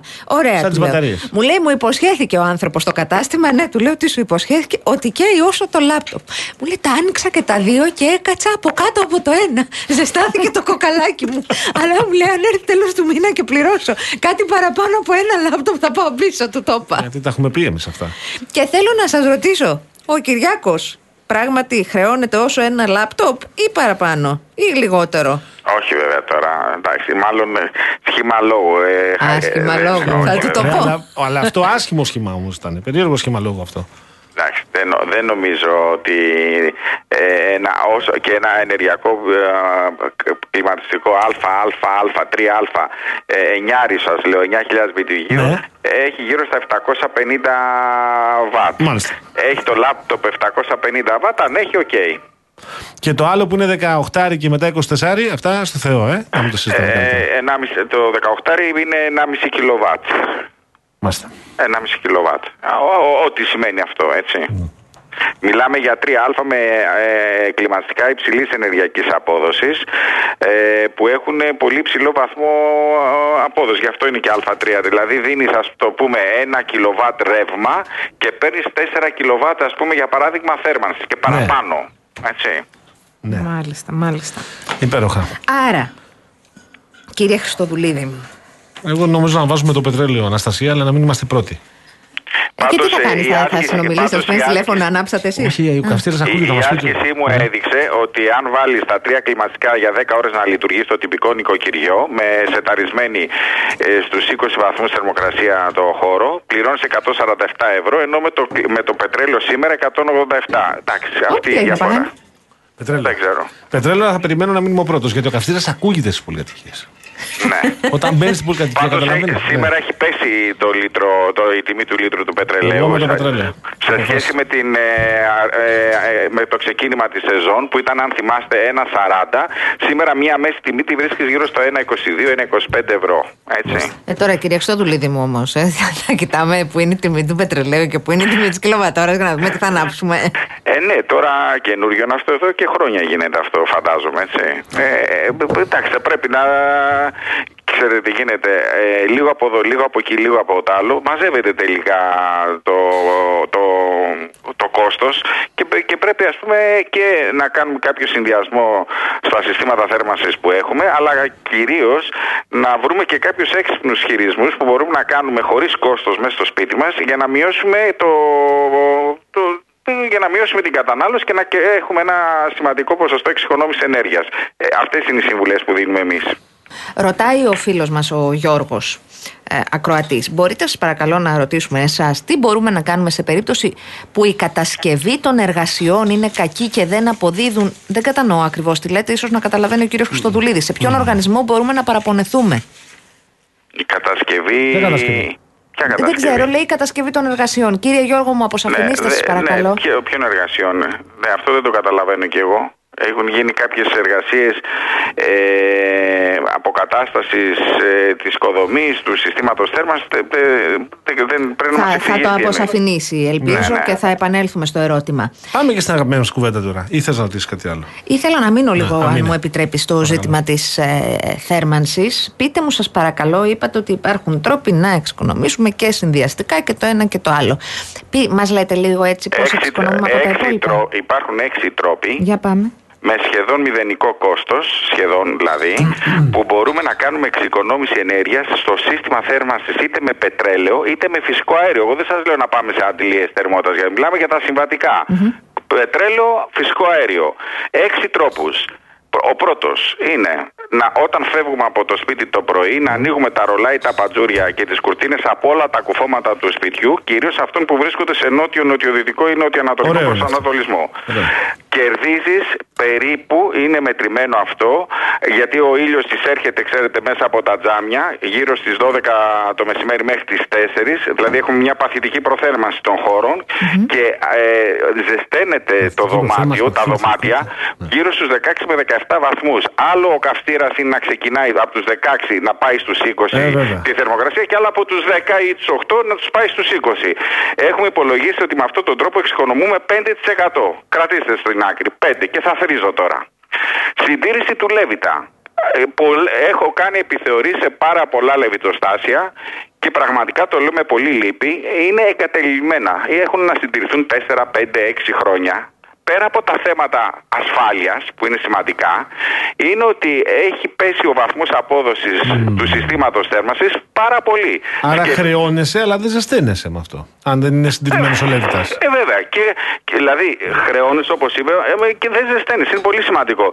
Εάν γίνει η σωστή συντήρηση του καυστήρα, όπως γίνεται κάθε χρόνο, μπορούμε να εξοικονομήσουμε μέχρι και 5%. Δηλαδή, το βαθμό απόδοσης από το 88% να το πας στο 93% με μια καλή συντήρηση, να καθαρίσουμε τα μπέκ και τα λοιπά, κερδίζεις άλλο ένα 5%. Και 5 πριν πάμε 10%. Θα έρθει μετά όμως ο διαχειριστής, εμένα μου, τι- μου το έχει, με έχει ήδη ενημερώσει από χθες. Μου λέει: Τον συντηρήσαμε το Λέβητα, θα το δεις στα κοινόχρηστα. Αλλά συνεχίστε, ναι. Ναι, εντάξει, η συντήρηση του Λέβητα ε, στοιχίζει 100 ευρώ. Ωραία, σε μια πολυκατοικία θα επιμεριστούν τα 100 ευρώ. Αλλά όμως το κέρδος που έχεις είναι 5% εξοικονόμησης στα χρήματα κάθε μήνα. Δηλα- ε, Δηλαδή η απόσβεση γίνεται ακαριαία. Λοιπόν, το τρίτο που μπορούμε να κάνουμε είναι όχι στους 21 και 22 και 23 βαθμούς όταν λειτουργεί ε, το σύστημα θέρμανσης. Βάζουμε το θερμοστάτη στους 20 βαθμούς για τις 8 ώρες που λειτουργεί το σύστημα. Α, Στη συνέχεια, όταν φύγουμε ή, δια- ή το... Βιάζουμε, κύριε, κύριε Χρυστοδουλίδη. Αυτό τώρα είναι. Δηλαδή. Δεν θα είσαι με το Καταλαβαίνω τι φανελάκι λέτε, αλλά- σπίτι, θα ναι. φοράς ένα Θα κουβερτάκι. πρέπει Γιατί κάτι να όχι, φοράς. είκο- στους 20 βαθμούς αν το έχεις συνεχώς για 8 ώρες είναι η βέλτιστη εξοικονόμηση που μπορείς να κάνεις και μετά δεν το κλείνουμε ποτέ το χειμώνα τον θερμοστάτ δεν πατάμε off που το κατεβάζουμε με το χεράκι από τους 20 στους 16 και τους αφήνουμε εκεί Αυτό, αυτό, αυτό το λάθος έκανα. χθες. Κάτσε, κάτσε, κάτσε, περίμενε. Πατάτε πατάτε το κλείνω. κουμπί κάτω Ναι. όχι θα μένεις στους 16 Στους 16. Το καταλαβαίνω. Ε, βεβαίως, και ναι. όταν ξεκινάμε το απόγευμα να- το σύστημα θέρμανσης από το 16 θα το ανεβάζουμε στους 20 Ακριβώς τα αντίθετα έκανα χθες. Μπράβο κύριε μου, Ωραία, συγχαρητήρια. πολύ ωραία Ευχαριστώ. Ε, επανήλθε, Λοιπόν. τα ολοκληρώσαμε τα μέτρα; Όχι, να Α, τελειώ- έχουμε είμαι κι στο άλλα. τρίτο, Α, έχω με άλλα συγχωρείτε, τρία. με συγχωρείτε κύριε Λοιπόν, Χρυστοδουλίδη. ε, κυρία Γιάμαλη, α, με αυτό, αν, αν το θερμοστάτης μένει στους 20 βαθμούς, σας λέω, έχουμε μια, για κάθε ένα βαθμό πάνω από τους 20 βαθμούς, αν έχεις το θερμοστάτη, καταναλώνεις 8% περισσότερη ενέργεια. Γιατί να το κάνουμε; Το τέταρτο, Ε, καλό είναι όταν βάζουμε το σύστημα θέρμανσης σε λειτουργία είτε με καυστήρα πετρελαίου είτε με καυστήρα αερίου να βάζουμε και μία ώρα να λειτουργεί ο αφιγραντήρας μας για να αφαιρέσουμε την υπερβάλλουσα υγρασία που έχει ο χώρος Αφιγραντήρα, να πάμε αυτό να μπορούμε να το κάνουμε. κάνουμε και με το κλιματιστικά. Τα σύγχρονα κλιματιστικά έχουν λειτουργία αφίγραντη. Α, έχουνε, το ξέρω. Έχει και Ωραία, τέτοιο. οπότε εκεί καλό είναι. Η σταγονίτσα να φε- είναι. Η Ναι, η σταγονίτσα είναι. σταγονίτσα, το μπράβο. σύμβολο. Καλό είναι να αφαιρέσουμε την υπερβάλλουσα υγρασία ώστε το σύστημα θέρμανσης να μην έχει να θερμάνει και έναν αέρα που έχει και υγρασία να είναι πιο ξηρός ο αέρας. Όσο πιο ξη... Δηλαδή το να είναι ξη- μέχρι 50% η σχετική υγρασία θεωρείται ότι είναι μια χαρά. Το 80% είναι. Μισό λεπτό, κακό. επί της σταγονίτσας. Αν Ναι. δεν έχουμε αφιγραντήρα και έχουμε air condition, πάλι βάζουμε θερμοκρασία; Τι θερμοκρασία όταν επιλέγουμε τη Όχι, σταγονίτσα; λειτουργεί τίποτα. Λειτουργεί 20 και λειτουργεί αφήγρανση. Α, Αυτό. εντάξει, εντάξει. Και επίσης Λοιπόν, υπάρχει πάμε. και εναλλακτική το τζάκι άμα δεν έχεις αφιγραντήρα. Ωραία. Πάντως η, Το αλήθεια κες. είναι ότι, η αλήθεια είναι ότι επιβαρύνεται το σύστημα θέρμανσης όταν έχεις να θερμάνεις έναν αέρα που είναι Ναι. υγρός. Που έχει σχε- η, η σχετική υγρασία είναι υψηλή, δηλαδή πάνω από 75-80%. Γύρω στο 50%, αν το καταφέρουμε, κάνουμε και τη σωστή εξοικονόμηση και είναι και η υγιεινή και είναι και οι συνθήκες, οι θερμικές συνθήκες άνεσης οι προβλεπόμενες. Το άλλο που μπορούμε να κάνουμε και να εξοικονομήσουμε 12% είναι να έχουμε έναν δεξιόστροφο ανεμιστήρα οροφής. Αυτό, αν μπορούμε να το βάλουμε στο καθιστικό, θα ήταν πολύ σημαντικό για την εξοικονόμηση ενέργειας. Γιατί η, η ζέστη ανεβαίνει στο ταβάνι, όπως ξέρετε, έτσι. Εμείς όμως κρυώνουμε από τα πόδια, όχι από το κεφάλι. Άρα λοιπόν εμείς τι πρέπει να κάνουμε για να αισθανόμαστε... Και ο ανεμιστήρα δεξιόστροφος πρέπει να είναι. Ναι, δεξιόστροφος και θα σου πω, ο αριστερόστροφος είναι... για- λοιπόν, λοιπόν, Ρε παιδί μου, ε, όλα τα έχω καλά. μπλέξει εδώ Όλα τα μέσα. καλά όχι, από όχι, εκεί όχι, να τα προκύπτουν. ξεκαθαρίσουμε. Ναι, ναι. Ο δεξιόστροφος τι κάνει; Ναι. Συμπιέζει και ε, κατεβάζει προς τα κάτω από ψηλά που είναι ο ζεστός αέρας στο δάπεδο. Ενώ ο αριστερόστροφος που το χρησιμοποιούμε στο, το καλοκαίρι όταν λειτουργούν τα Καταγγέλει. κλιματιστικά, ο ψυχρός αέρας πάει κάτω, αλλά εμείς τον θέλουμε πάνω. Οπότε τι κάνει, τον ανεβάζει, τον αναμοχλεύει, ας πούμε, τον ανακαινεί και τον φέρνει και προς τα πάνω. Και έτσι δημιουργείς μια ευχάριστη ε, ατμόσφαιρα και μια ανεκτή θερμοκρασία. Άρα, οροφής ανεμιστήρα δεξιόστροφος και προσέξτε, μπορείς το θερμοστάτη να το βάλεις στους 19 βαθμούς και η αίσθηση που θα έχεις μέσα θα είναι σαν να είναι 21. Μάλιστα. Μάλιστα. Κατάλαβες τώρα γιατί λέμε μερικές φορές όταν είναι πρωτοχρονιά όλα να σου πηγαίνουν δεξιά; Λοιπόν, και το κυριότερο απ' όλα, το οποίο Ε, λέει, αυτό το θα άφησα... πάρω κρανίο. το Και όχι τελευταίο κράνος. το α- Το τελευταίο, το, α- το καλύτερο το άφησα για το τέλος. Μμμ, Το έκτο, το, το τυχερό. Τώρα, όπως είμαστε όλοι, πάμε στα καλοριφέρ μας, Ναι. βγάζουμε τους παλιούς, τους συμβατικούς διακόπτες και βάζουμε θερμοστατικές κεφαλές. 15 ευρώ στοιχίζει μια θερμοστατική κεφαλή. Και γιατί το λέω αυτό; Μι- Μισό, μισό, μισό λεπτό, περιμένετε. Εμένα το σπίτι μου έχει αυτόνομη θέρμανση. Τα Ναι. καλοριφέρ δεν έχουν τίποτα πάνω. Έχουν κάτι Κακώς. πάνω. Κυρία Γιάμαλη δεν έχουν, το ξέρω. Θα, θα έπρεπε, ας πούμε, ο εργολάβος όταν σας πούλησε το διαμέρισμα να σας είχε βάλει και θερμοστατικές κεφαλές. Αλλά αφού δεν σας τις έβαλε, θα πάτε να τις αγοράσετε εσείς και να τις τοποθετήσετε. Θε, περιμένετε να σημειώσω. Θε, και ποιος τη τοποθετεί, τι ειδικότητα είναι; Ε, υδραυλικός. Θερμοστατικές κεφαλές. Κεφαλές. Μισό λεπτό, Θα θα το τι βάζεις. φτιάξω εγώ. Έχω, έχω παρέμβαση από φίλο μας. Ναι, τι λέει; Το καλοριφέρ θα το βάζεις 19 και θα μοιάζει 21. Το έλεγε και ο Παίσιος. Ναι. Σαν δεν Καλό. τρέπεσαι. Λοιπόν, Λοιπόν, θερμοστατικές γιατί- κεφαλές τι 15 ευρώ η πετυχαίνουμε, μία, ναι. τις τοποθετεί υδραυλικός. Τι πετυχαίνουμε με αυτό; Μέχρι και 20% ίσως και παραπάνω εξοικονόμηση στο σύστημα θέρμανσης, στη λειτουργία του συστήματος θέρμανσης, γιατί έχεις ε, θερμοστατικό έλεγχο αναδωμάτιο. Ενώ με την αυτονομία που έχει στον κεντρικό θερμοστάτη βάζεις στους 20 βαθμούς, αλλά όλα τα δωμάτια δεν έχουν τις ίδιες ε, θερμοκρασιακές ανάγκες και απαιτήσεις. Δηλαδή, για παράδειγμα, η κρεβατο... και η- στην κρεβατοκάμα πας το βράδυ για ύπνο. Ε, Εσύ στις 8 ώρες, στις 10 ώρες που καίει το καλοριφέρ, για ποιο λόγο να είναι ζεστό 20 βαθμούς ας πούμε; Θα μπορούσε να είναι στους 17. Άρα με τη θερμοστατική Άρα κεφαλή πετυχαίνω αυτονομία στο κάθε δωμάτιο. στο κάθε δωμάτιο. Είσαι ωραίος, Θέλει- κύριε Χρυστοδουλίδη μου. Αυτό μ' άρεσε. Αυτονομία πετυχαίνει άμα κλείσει την πόρτα. Αυτό μ' άρεσε. Λοιπόν, άρα λοιπόν, προσέξτε, στην κουζίνα που έχεις βάλει το φούρνο και μαγειρεύεις και Ναι. υπάρχει... Ζεσταίνεσαι εκεί. Ζεστε- Εγώ βάζω την το τοστιέρα, καλοριφέρ- αλλά σας οικογένεια- ακούω. η οικογένεια καλοριφέρ όλη γιατί μαζεύεται να γύρω από το καίει στο φούρνο. Ναι. Το καλοριφέρ γιατί να καίει το φούρνο στην κουζίνα. Έχεις- Όταν έχεις το είσαι φούρνο. σε ώρες που έχεις βάλει φούρνους και τα λοιπά, μπορείς εκεί να το γυρίσεις στο θερμοστάτη από, τη- από το 4 να πάει στο 3. Ε, στους διαδρόμους που δεν κατοικείς στους διαδρόμους απλά κυκλοφορείς και έχεις καλοριφέρ και εκεί να πάει στο 3, στο 2 στο μπάνιο που θέλεις πιο πολύ ζέστη την ώρα που θες να πάει να κάνεις μπάνιο το πας στο 5, στο 6 για παράδειγμα δηλαδή το πας στους 23 βαθμούς όχι στους Σχέδιο. 20 Μπορούμε να το κρατήσουμε και μετά το, τους τίτλους. Μπορούμε, κύριε Παγάνη. Εγώ Έχω μπορώ. απορίες και έχει Ο κύριος- απαντήσει ο και ο κύριος κύριος Ζαβαρίνος Γιώργος. δεν ξέρω. Έχει Κύριε απαντήσει. Χριστοδουλίδη, μου μπορείτε κι εσείς; ναι βεβαίως Γιατί έχω κάποιες απορίες. Γιατί το, να θέλω τις να. λύσουμε τώρα Από να τις Real. λύσουμε, Με- να τις- Θα Από σας Real. πάρουμε από Real. Αυτό ακριβώς. εντάξει οκέι. Επιστρέφουμε.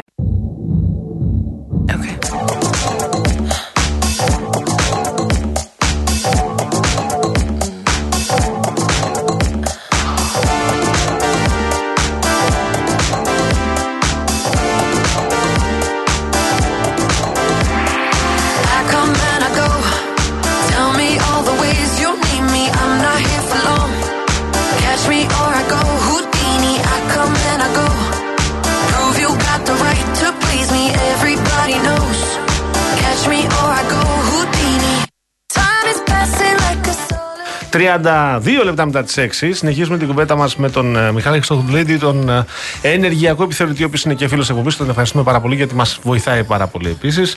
Έλεγε η Εύη Βουγιουκλιώτη στο, στους τίτλους. Είναι κάποιοι αρκετοί ακροατές οι οποίοι ρωτούν αν όλα αυτά που μας περιγράφει ο κ. Χριστοδουλίδη ισχύουν και για παλαιές πολυκατοικίες. Της δεκαετίας του 70. Οι θερμοστατικές κεφαλές, ας πούμε. Ναι. Για πάμε, κύριε Χριστοδουλίδη, για πείτε, γιατί έχω κι εγώ πάρα πολλά ερωτήματα. Έχει γίνει χαμούλης.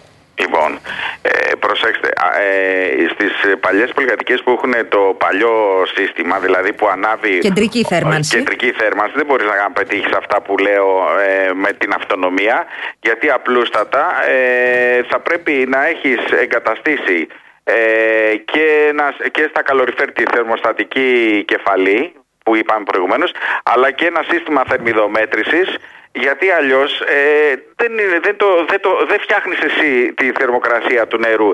Την έχει σταθερά ο, ο διαχειριστής, ξέρω εγώ, 6 με 8. Δεν μπορείς να το κάνεις αυτό. Δηλαδή θέλω να πω ότι ε, σαν, σαν θερμοκρασία μπορείς να πετύχεις μείωση αλλά όχι στην τσέπη σου γιατί ο καυστήρας θα λειτουργεί άσχετα αν εσύ του έχεις κατεβάσει τη θερμοκρασία του καλοριφέρ από το 20 ας πούμε στο 17 δεν γλιτώνεις χρήμα απλά έχεις μειωμένη θερμοκρασία. Όχι όμως ε, εξοικονόμηση σε χρήμα. δεν ξέρω αν καταλάβατε τη διαφορά, έτσι. Γιατί το νερό προσάγεται σε συγκεκριμένη θερμοκρασία, δουλεύει ο καυστήρα για το κεντρικό σύστημα όλης της πολυκατοικίας, αλλά ο, ο κάθε ένας ιδιοκτήτης, ε, ακόμα και αν βάλει θερμοστατική κεφαλή να μειώσει τις θερμοκρασίες των δωματίων, δεν θα μειώσει, δεν θα, αυτό δεν θα υπάρξει εξοικονόμηση ε, στην τσέπη του. Λοιπόν, ο, ο, ο κύριος Σπύρος απευθύνεται σε σένα, Γιώργο, για ρώτα τον κύριο. Εγώ δεν μπορώ. Εγώ θα την κάνω την ερώτηση, κύριε Σπύρο, μου χρόνια Ναι, έτσι, πολλά έτσι, για σε χθες. παραδέχομαι. Και μπράβο σου. Λοιπόν, τι τραβάμε, Θεούλη μου. Θερμοστατικές κεφαλές. Είπε κάνει 15 ευρώ η μία και τις τοποθετεί υδραυλικός. Για σπίτια που έχουν αυτόνομη θέρμανση, όχι για τις πολυκατοικίες Ναι, που ναι. έχουν κεντρική. Ωραία, το είπαμε. Αυτό πάω παρακάτω στα ερωτήματα, ε, αγαπητέ μου κύριε Χριστοδουλίδη. Ο κύριος Γιώργος μας ρώτησε πριν πού μπορεί να απευθυνθεί αν οι εργασίες δεν έχουν γίνει σωστά. Αναφερόταν σε εργασίες θερμομόνωσης με εξωτερικό κέλυφος και για θερμομόνωση ταράτσας. Σε που, που, που θα Σε πρέπει ποιο να- οργανισμό να απευθυνθεί να κάνει παράπονα. Δεν ξέρω αν γίνεται αυτό. Δεν το ξέρω για να απαντήσω σε οργανισμό. Αυτό είναι νομικό το θέμα. Θα πρέπει. ε, Να δεν παραπονεθεί ξέρω- σε αυτόν που του έκανε τη Ναι, δουλειά. ναι, ε, δεν ξέρω αν είναι ε, μέσα από το πρόγραμμα εξοικονομώ. Α, αυτό ξέρω που μπορεί να απευθυνθεί. Ε, ή είναι με, δικ- με ιδία κεφάλαια, ε, με, δικιά του, με δικά του χρήματα. Απλά πλήρωσε έναν εργολάβο να του κάνει ε, θερμοπρόσωψη, τέλος πάντων τι του έκανε. Δεν του έκανε τη σωστή δουλειά. Πρέπει να τον κυνηγήσει δικαστικά. Δεν είναι, δεν είναι να πάει να καταγγείλει κάπου, γιατί δεν είναι ότι έχει κάνει πολοδομική αυθαιρεσία. Ναι, ναι, οπότε ναι. να πάει στην πολοδομία και να ε, το τμήμα αυθαιρεσιών. Σαφές. Ναι, Σαφές. α- αυτό δεν, με- θα πρέπει δικαστικά απλά να κινηθεί. Δεν πάει σε κάποιο φορέα. Ναι, να κυνηγήσει τον τεχνίτη. Ναι, λοιπόν, τον εργολάβο, τέλος ναι, πάντων. Ο Άγγελος λέει το 5% που αναφέρει ο κύριος, πόσο είναι όταν υπάρχουν ενεργειακοί αλλοπίνακε με χαμηλό G-value. Ναι, ε, Πώς; το, ποιο με είπατε, χαμηλό το G-value. πέ- Το 5% που Το G-value. αναφέρατε. Δεν ξέρω τι είναι όλο αυτό, όλο τίποτα. Χαμηλό, χαμηλό G-value. Ναι. Ναι, ε, λέει ότι αν ε, τα, α- α- αυτό το 5% είναι σε κουφώματα, τα οποία εγώ έχω υπολογίσει ότι το, το UG του, του, όχι του κουφώματος, του τζαμιού, Ναι. του τζαμιού ε, είναι γύρω στο 2,5 με 2,7. Α- α- αν ε, έχει βάλει τώρα ε, ενεργειακά τζάμια ε, με, με βράνες και όλα αυτά, ε, το ποσοστό να ξέρετε είναι μικρότερο. Μάλιστα. Ε, ο κύριος Περικλής από Καματερό που έχει το ίδιο πρόβλημα με τον Το κύριο UG, Γιάννη, ε. περιμένουμε από την ΑΔΕ. Θα Τι είναι σας το UG? απαντήσω. Το UG είναι κατά, ε, το ποσοστό, που το πόσο απορροφά ε, το τζάμι την ηλιακή ακτινοβολία όταν ε, προσπίπτει απάνω ένα μέρος της εισχωρείς στο δωμάτιο, ένα μέρος αντανακλάται και ένα μέρος απορροφάται. Μάλιστα. Τώρα Μάλιστα. μην μπαίνουμε σε τέτοιες τεχνικές λεπτομέρειες. Μισό λεπτό γιατί παράλληλα μεταφέρω τα αιτήματα στους αρμόδιους φορείς των Δηλαδή, ακροατών. ο- Τι να όσο, κάνω. όσο πιο απλό είναι το τζάμι, τόσο μεγαλύτερη είναι η διείσδυση της ηλιακής ακτινοβολίας. Όσο πιο σύγχρονο και πιο ενισχυμένο Τα καινούργια είναι... κουφώματα είναι καλύτερα από τα παλιά εν ολίγης. Ναι, τα καλύτερα τζάμια, τα καλύτερα τζάμια α- αφήνουν λιγότερο τον ήλιο να περάσει μέσα. Ωραία. Ενώ, ενώ τα παλιά τα τζάμια, τα μονά ας πούμε ή αυτά που δεν έχουν ε, μεμβράνες και τα λοιπά αφήνουν περισσότερο ποσοστό του ήλιου να διεισδύσει στο εσωτερικό του χώρου. Δηλαδή α, το ποσοστό πόσο είναι δεν ξέρω αν είναι ε, τρία ή είναι δύο, πάντως είναι μικρότερο. Μάλιστα. Ε, προχωρώ με τα ερωτήματα. Ο κύριος Σάκης λέει: Όταν ανάβεις τζάκι, πρέπει κάπου να έχεις λίγο ανοιχτά για να τραβάει καλά τον καπνό. Βέβαια. Άσε δε που δεν μπορείς να μαγειρεύεις, γιατί ο εξαερισμός τραβάει όλη την κάπνα του τζακιού μέσα στο σπίτι. Σωστά. Και αυτό Σωστά. ισχύει. Ο Άσε, αφού προφητήρας αν- εννοεί. Αν πετάς μέσα σε κανένα πολύ ξερό, φεύγουν οι κάφτε και τους καταστρέφουν τους καναπέδες. Ε, εσύ όταν έχεις άλλα έχεις- προβλήματα. Όταν, έχεις λειτουργεί, όταν λειτουργείς ε, τζάκι ε, ανοιχτό, τα παραδοσιακά, πάντα πρέπει να υπάρχει και ένα μικρό άνοιγμα για να γίνεται αυτό που είπε ο. Έχει ο δίκιο ο φίλος. άνθρωπος. Ναι. Το ξέρει, την ξέρει την τεχνική. Μάλιστα. Ε, νομίζω ότι έχουμε Ναι. ολοκληρώσει. Έχουμε Για- Δεν, έχει, δεν υπάρχει κάποιο άλλο μήνυμα; Όχι, όχι. Εμένα με καλύψατε με το δεξιόστροφο ανεμιστήρα. Ε, Μάλιστα. που να σε πάρει ευκούλα. Πα, πάντως ο δεξιόστροφος ανεμιστήρας Ναι. κάνει δουλειά και ο αριστερόστροφος κάνει δουλειά το καλοκαίρι. Βέβαια υπάρχουν ανεμιστήρες που έχει Γιατί ξέρετε τι πήγα να πω τώρα, ε; Που, ε, υπάρχουν Όχι, με ανεμιστήρες κοιτάει, η που- Ανα- με κοιτάει η Αναστασία Άγρια. Κύριε Παγάνη, Εκεί που υπάρχουν λέγατε ανε- ότι ο υπάρχουν δεξιόστροφο ανεμιστήρες. κάνει δουλειά και ο αριστερόστροφο πήγα να πω κάνει καταγγελίες. Αλλά είπατε κάνει δουλειά το καλοκαίρι. Ο- ο- υπάρχουν ανεμιστήρες Ναι. που έχουν ε, και δεξιόστροφη λειτουργία και αριστερό. Με το κουμπάκι πας είτε Είναι δεξιά του είτε κέντρου αριστερά. αυτή. Κέντρο δεν έχει. Τώρα αυτό θα το δούμε στην πορεία. Έτσι. Κύριε Χριστοδουλίδη, μου ευχαριστούμε πάρα πολύ. Λέω να τα πούμε από εβδομάδα για τα τιμολόγια, γιατί με έχετε Ναι. χαώσει Γίνεται τώρα. ένα Ναι, ναι. χαμός. Σιγά σιγά η πύλια πάει να κάτσει με τα τιμολόγια. Ε, έχουν αρχίσει και σοβαρεύουν τα πράγματα από πλευράς παρόχων. Γιατί μέχρι Δευτερούλα ραντεβού, γιατί εγώ Εντάξει, μαθαίνω έτσι. από φίλους Ναι. Ναι, ότι ότι- τους έχουν πεθάνει στη, οι πάροχοι στα τηλέφωνα για προσφορές πριν τελειώσει ο χρόνος. όχι Και μόνο Δευτέρα για που λέει και- Αναστασία. Και λένε και, πο- και, λένε και πολλές μαϊμουδιές επίσης. Θα πούμε ότι ζουστάζουν λαγούς με πετραχίλια, ενώ δεν ισχύει αυτό. Δευτέρα Μου θα έτυχε είναι να με πάρει 18. Ένας, ένας έτυχε να πάρει εμένα μία υπάλληλος Ναι. ενός πάροχου. Καλά πήγε αυτό. Ε, λοιπόν, και να μου πει «Κυ- κύριε Χριστοδουλίδη, ελάτε στην εταιρεία μας, διότι με το πράσινο τιμολόγιο για 12 μήνες θα έχετε το κεφάλι σας ίσχυο σε μια κλειδωμένη τιμή. Μα τη λέω έχει ρήτρες αναπροσαρμογής. Όχι, εμείς εμείς αναλαμβάνουμε το, το, το, τις ρήτρες αναπροσαρμογής να τις απορροφούμε εμείς. Προσέξτε. Μάλιστα. Τι μου είπε, έτσι. Δεν λέω όνομα εταιρεία. Ε, όχι. Όχι, δεν θα το πείτε αυτό. Κύριε Χριστοδουλίδη, Δευτέρα Δευτέρα, μην 18. κανονίσετε τίποτα. Όχι, εντάξει. Το θα τα κλείνουμε πούμε. από τώρα Ναι, γιατί θα ναι. είμαστε και 12 μέρες πριν να εκπνεύσει η προθεσμία. Φτιάχτε Όχι, καφεδάκι και θα έδωσε κάτσουμε να μία- τα έδωσε πούμε. και μία παράταση ο κύριος Χιλακάκης. Μέχρι πότε; Μέχρι 31 Ιανουαρίου για να ε, επιλέξει ο πάροχος. Εκεί με το ρεμεγιόν. Εκεί. Ναι, μας έδωσε και μία- ένα μήνα παράταση για να μπορέσουμε να χωνεύσουμε για να... Τις αλλαγές. Τις αλλαγές, Μάλιστα. γιατί ήταν ε, ε, συμπιεσμένος ο χρόνος και οι πάροχοι δεν ήταν έτοιμοι να στείλουν ε, τις προσφορές τους με βάση τα χρωματιστά τιμολόγια, αλλά και οι πολίτες ακόμα, ξέρεις, δεν είχαν ε, ψαχθεί όσο έπρεπε. Οπότε λέει, Μάλιστα. παιδιά, μην βιάζεστε, 31 Ιανουαρίου. Πάρα Μάλιστα, πολύ ωραία. ευχαριστούμε Ευχαριστούμε πολύ, θερμά τον ευχαριστούμε. κύριο Χριστοδουλίδη. Να- να είστε καλά. Να είστε καλά. Τα λέμε Δευτέρα. Γιώργο, επίτρεψέ μου, γιατί Παρακαλώ, έλαβα παρακαλώ. την απάντηση που περίμενα από τους Ναι, αρμόδιους για βεβαίως. την ΑΔΕ. Απευθύνομαι και στον κύριο Περικλή από το Καματερό και στον κύριο Γιάννη χθες που ε, εκείνοι έκαναν σωστά τις αιτήσεις και εμπρόθεσμα, αλλά οι, οι διαχειριστές των πολυκατοικιών τους ε, τις πέρασαν εκπρόθεσμα και έτσι χάνουν την επιδότηση θέρμανσης. Ε, η ενημέρωση που έχω αγαπητοί φίλοι είναι ότι δεν θα δώσει καμία παράταση η ΑΔΕ. Η πλατφόρμα έκλεισε, δυστυχώς χάσαμε. Κύριε Περικλή μου, κύριε Γιάννη μου, λυπάμαι πάρα πολύ.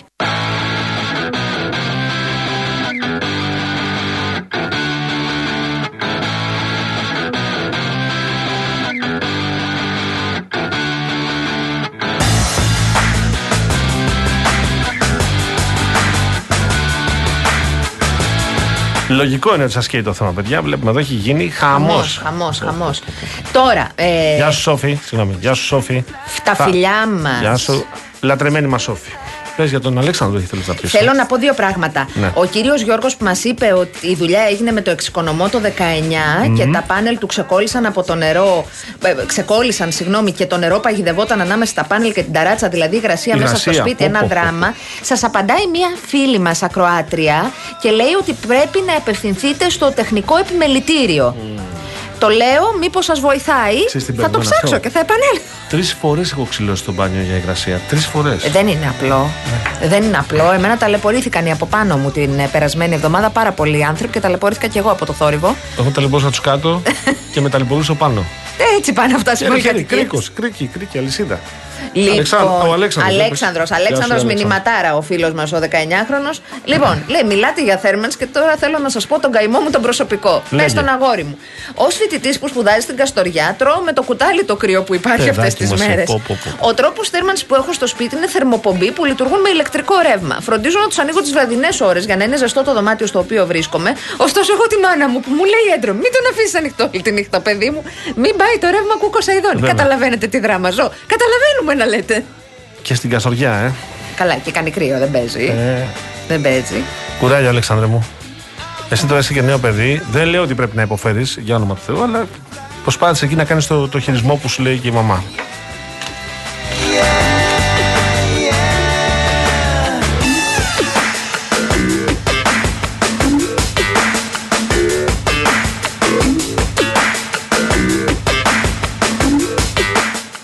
Πάμε λίγο σε διαφημιστικό Βεβαίως, περιβάλλον. εδώ είμαι Είστε εγώ, σε σας θέση. περιμένω. Για ξεκινήστε. Εγώ θε να ξεκινήσω. Ε, μπορεί να ξεκινήσω κι εγώ, τι θες. Ωραία, ξεκινάω. Είσαι λοιπόν επιχειρηματίας και ως σωστό επαγγελματίας δίνεις στους πελάτες σου ακριβώς αυτό που χρειάζονται και μπράβο σου. Δεν θα ήθελες κάποιος να κάνει το ίδιο και για σένα. Θα ήθελα. Για... Θα ήθελες; Σίγουρα. Πολύ χαίρομαι. για το ρεύμα σου πάντως το κάνει η ΔΕΗ. Με τα νέα προϊόντα ρεύματος για επιχειρήσεις ΔΕΗ My Business for All και For All Plus χρεώνεσαι βάση κατανάλωσης ενέργειας και όχι βάση τύπου μετρητή. Έχεις γραμμή εξυπηρέτησης ειδικά για επιχειρηματίες και αποκλειστικά προνόμια για την επιχείρησή σου όπως 7.500 miles and bonus μίλια από την Aegean αλλά και προσφορές και εκπτώσεις από γνωστά brands. Ακριβώς αυτό που χρειάζεται δηλαδή. Ε, μάθε ποιο από τα δύο προϊόντα σου ταιριάζει και βρει αυτό που χρειάζεσαι στο dei.gr ή κάλεσε τη νέα εξειδικευμένη γραμμή εξυπηρέτησης για επιχειρήσεις 800 500 700. Επαναλαμβάνω τον αριθμό 800 500 7000, όχι, όχι 700. Καταλαβες, Βεβαίως. καλείς το 800 500 7000 και ωραία. ενημέρωνες.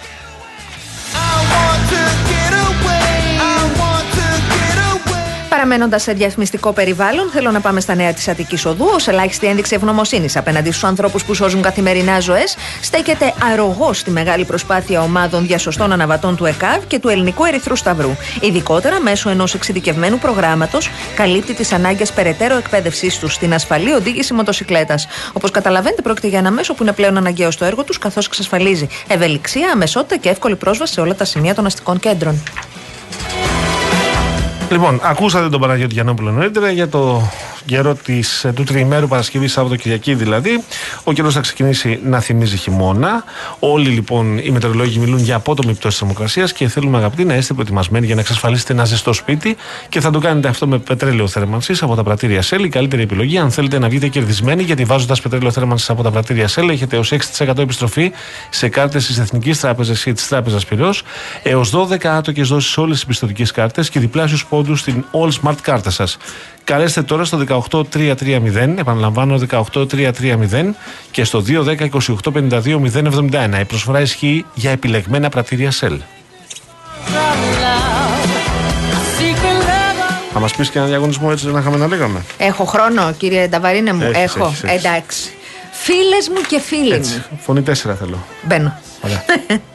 Ο Real FM και ο ταξιδιωτικός οργανισμός Manesis Travel σας ταξιδεύουν στην Ελλάδα προσφέροντας τετραήμερη εκδρομή σε Γιάννενα, Ζαγοροχώρια, Μέτσοβο.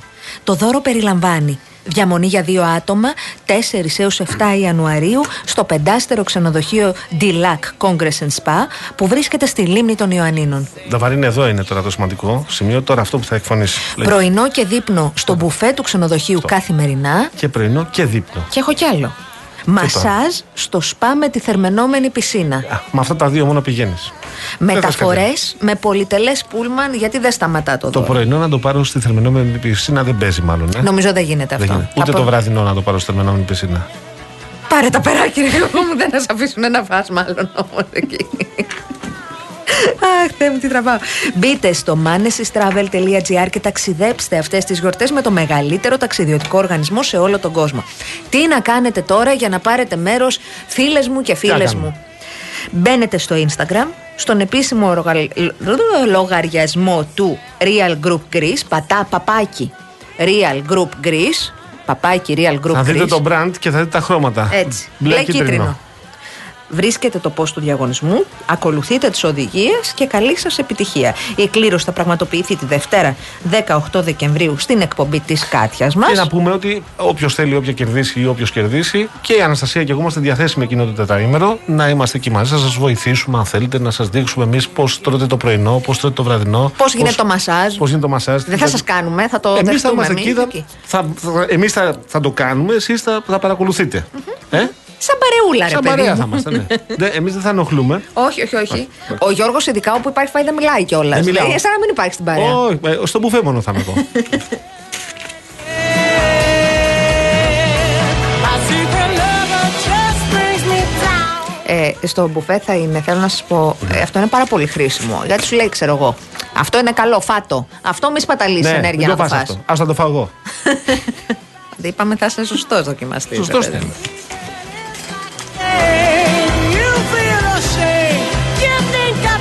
Αυτό που κάνουν ρε παιδί μου στην κοτόπιτα που βάζουν το κοτόπουλο προφανώς Στην μέσα. κοτόπιτα, Ναι, ναι. εκεί. Στα Γιάννενα και στην Ήπειρο συνολικά. Εγώ θέλω να έχει και την περίτσα η κοτόπιτα. Έχει. Αυτό που για να σου πω έχει τυρί, έχει πιπεριά, έχει λίγη ντοματούλα. Έχει, έχει. Είναι ωραία. Είναι τούρμπο, καταλαβαίνεις. Είναι... Επίσης, δεν ξέρω, εσένας σ' αρέσει η κοτόπιτα; Τώρα είναι Ναι, για ναι, δύσκολους ναι. λίτε, για δυνατούς λίτες. Μην Ναι. αρχίσεις πατέρα, για δυνατούς λίτες εννοούσα. Ναι, ναι. Ε, σ' αρέσει η κοτόπιτα που μέσα έχει το κοτόπουλο κυβάκια ή που το χύνες; Είναι Τώρα, διαφορετικό είναι- πράγμα. είναι- έχω μια δυσκολία να επιλέξω και τα δύο ωραία είναι αρκεί να είναι ε, κοτόπιτα ταψιού. Α, θες ταψί, δεν θες Ε, ατομικό ωραία, πράγμα. Εκεί θέλει ταψί. Θέλει. Και ας είναι λίγο αλμυρό το τυράκι, λίγο παραπάνω, δηλαδή να μην είναι ουδέτερο. Θέλει και το πιπεράκι του το Και κοτόπουλο, το- ναι, αλλιώς βέβαια. δεν. Δεν μπορεί να πεις όχι στην ε, γιαννιώτικη κοτόπιτα, δεν είναι. Όχι, όχι, το στηρίζω αυτό. Είναι Εμένα σαν μου να αρέσει λες, πάρα πολύ πας και στο η Μέτσοβο. κυμαδόπιτα. Πώς; Η κυμαδόπιτα, άμα έχει έτσι ωραία μπαχάρια. Το ακούω αυτό. Λες, πάω στο Μέτσοβο και δεν θα φάω κρεατικά, δεν θα, φάω, δεν θα δοκιμάσω λουκάνικο. Ε, δεν είναι δεν, ντροπή; γίνεται, δεν, δεν γίνεται να πας εκεί. Να, δηλαδή θα σε κοιτάνε, λένε τι είναι αυτό. Από πού ήρθε. Τώρα, αν είσαι vegan ή vegetarian ή pescatarian ή δεν ξέρω Ναι. εγώ τι, ε, ε, υπάρχουν επιλογές πάντα. Έχεις έχεις επιλογές, ναι. Ξέρεις τι είναι pescatarian, ε; Τώρα δεν θέλω να σου πω τι πάει στο μυαλό μου. θα τα βάλω με την ομάδα αυτή και δεν με παίρνει γιατί πολλές, με πολλές ομάδες τα έχω βάλει και δεν. Αυτοί που τρώνε ψάρια στη Άντε, διατροφή ρε, τους εσύ και από το τρόμαξα. πρωτεΐνη, Πω, ας πω. πούμε, από ζωική πρωτεΐνη. Ψαροφάγι δηλαδή. Ναι. Μαζί σας, παιδιά.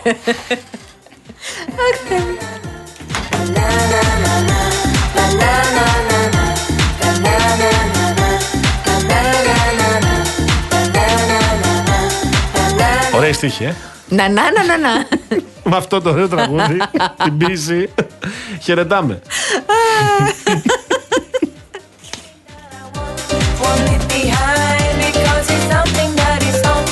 Είναι σαν το άλλο το ωραίο. Αμπλού, νταμπαντί, νταμπαντά. Εδώ Μπράβο. έχει να, να, να, να, να. Και το άλλο που μου αρέσει εμένα. Αυτό το αφρικανικό με την Νίνα. Όχι με την Νίνα. Ποια είναι. Δεν ξέρω τι. Ένα με έναν Αφρικάνο εκεί που λέει. Δεν ξέρω. Γε και γε, Αυτό. εννοώ, Το γε και γε γε. και γε Το και. γε και γε, μπράβο. Και αυτό Μόρι έχει. κάντε. Ωραίους τείχου. Ναι, ναι, ναι. Έτσι. Λοιπόν, κάπου εδώ εμείς θα χαιρετήσουμε τώρα. Ήταν η ώρα μας. Δεν ξέρω πόσο να μας ανεχθείτε ακόμη. Ο κύριος Γιώργος Ναβαρίνο ήταν στην κονσόλα του ήχου. Σε καλή κατάσταση σε παραδείγμα. Ναι, ναι, ναι, όχι. Είσαι πιο κεφάτος από ό,τι σε πήραμε. Ναι, γιατί ας πούμε η Βουτσά Δεν θέλει, ρε έχει παιδί. μια, μου. επιθετη- έχει μια παθητική επιθετικότητα όταν την αφήνουμε. Είναι Λίγο.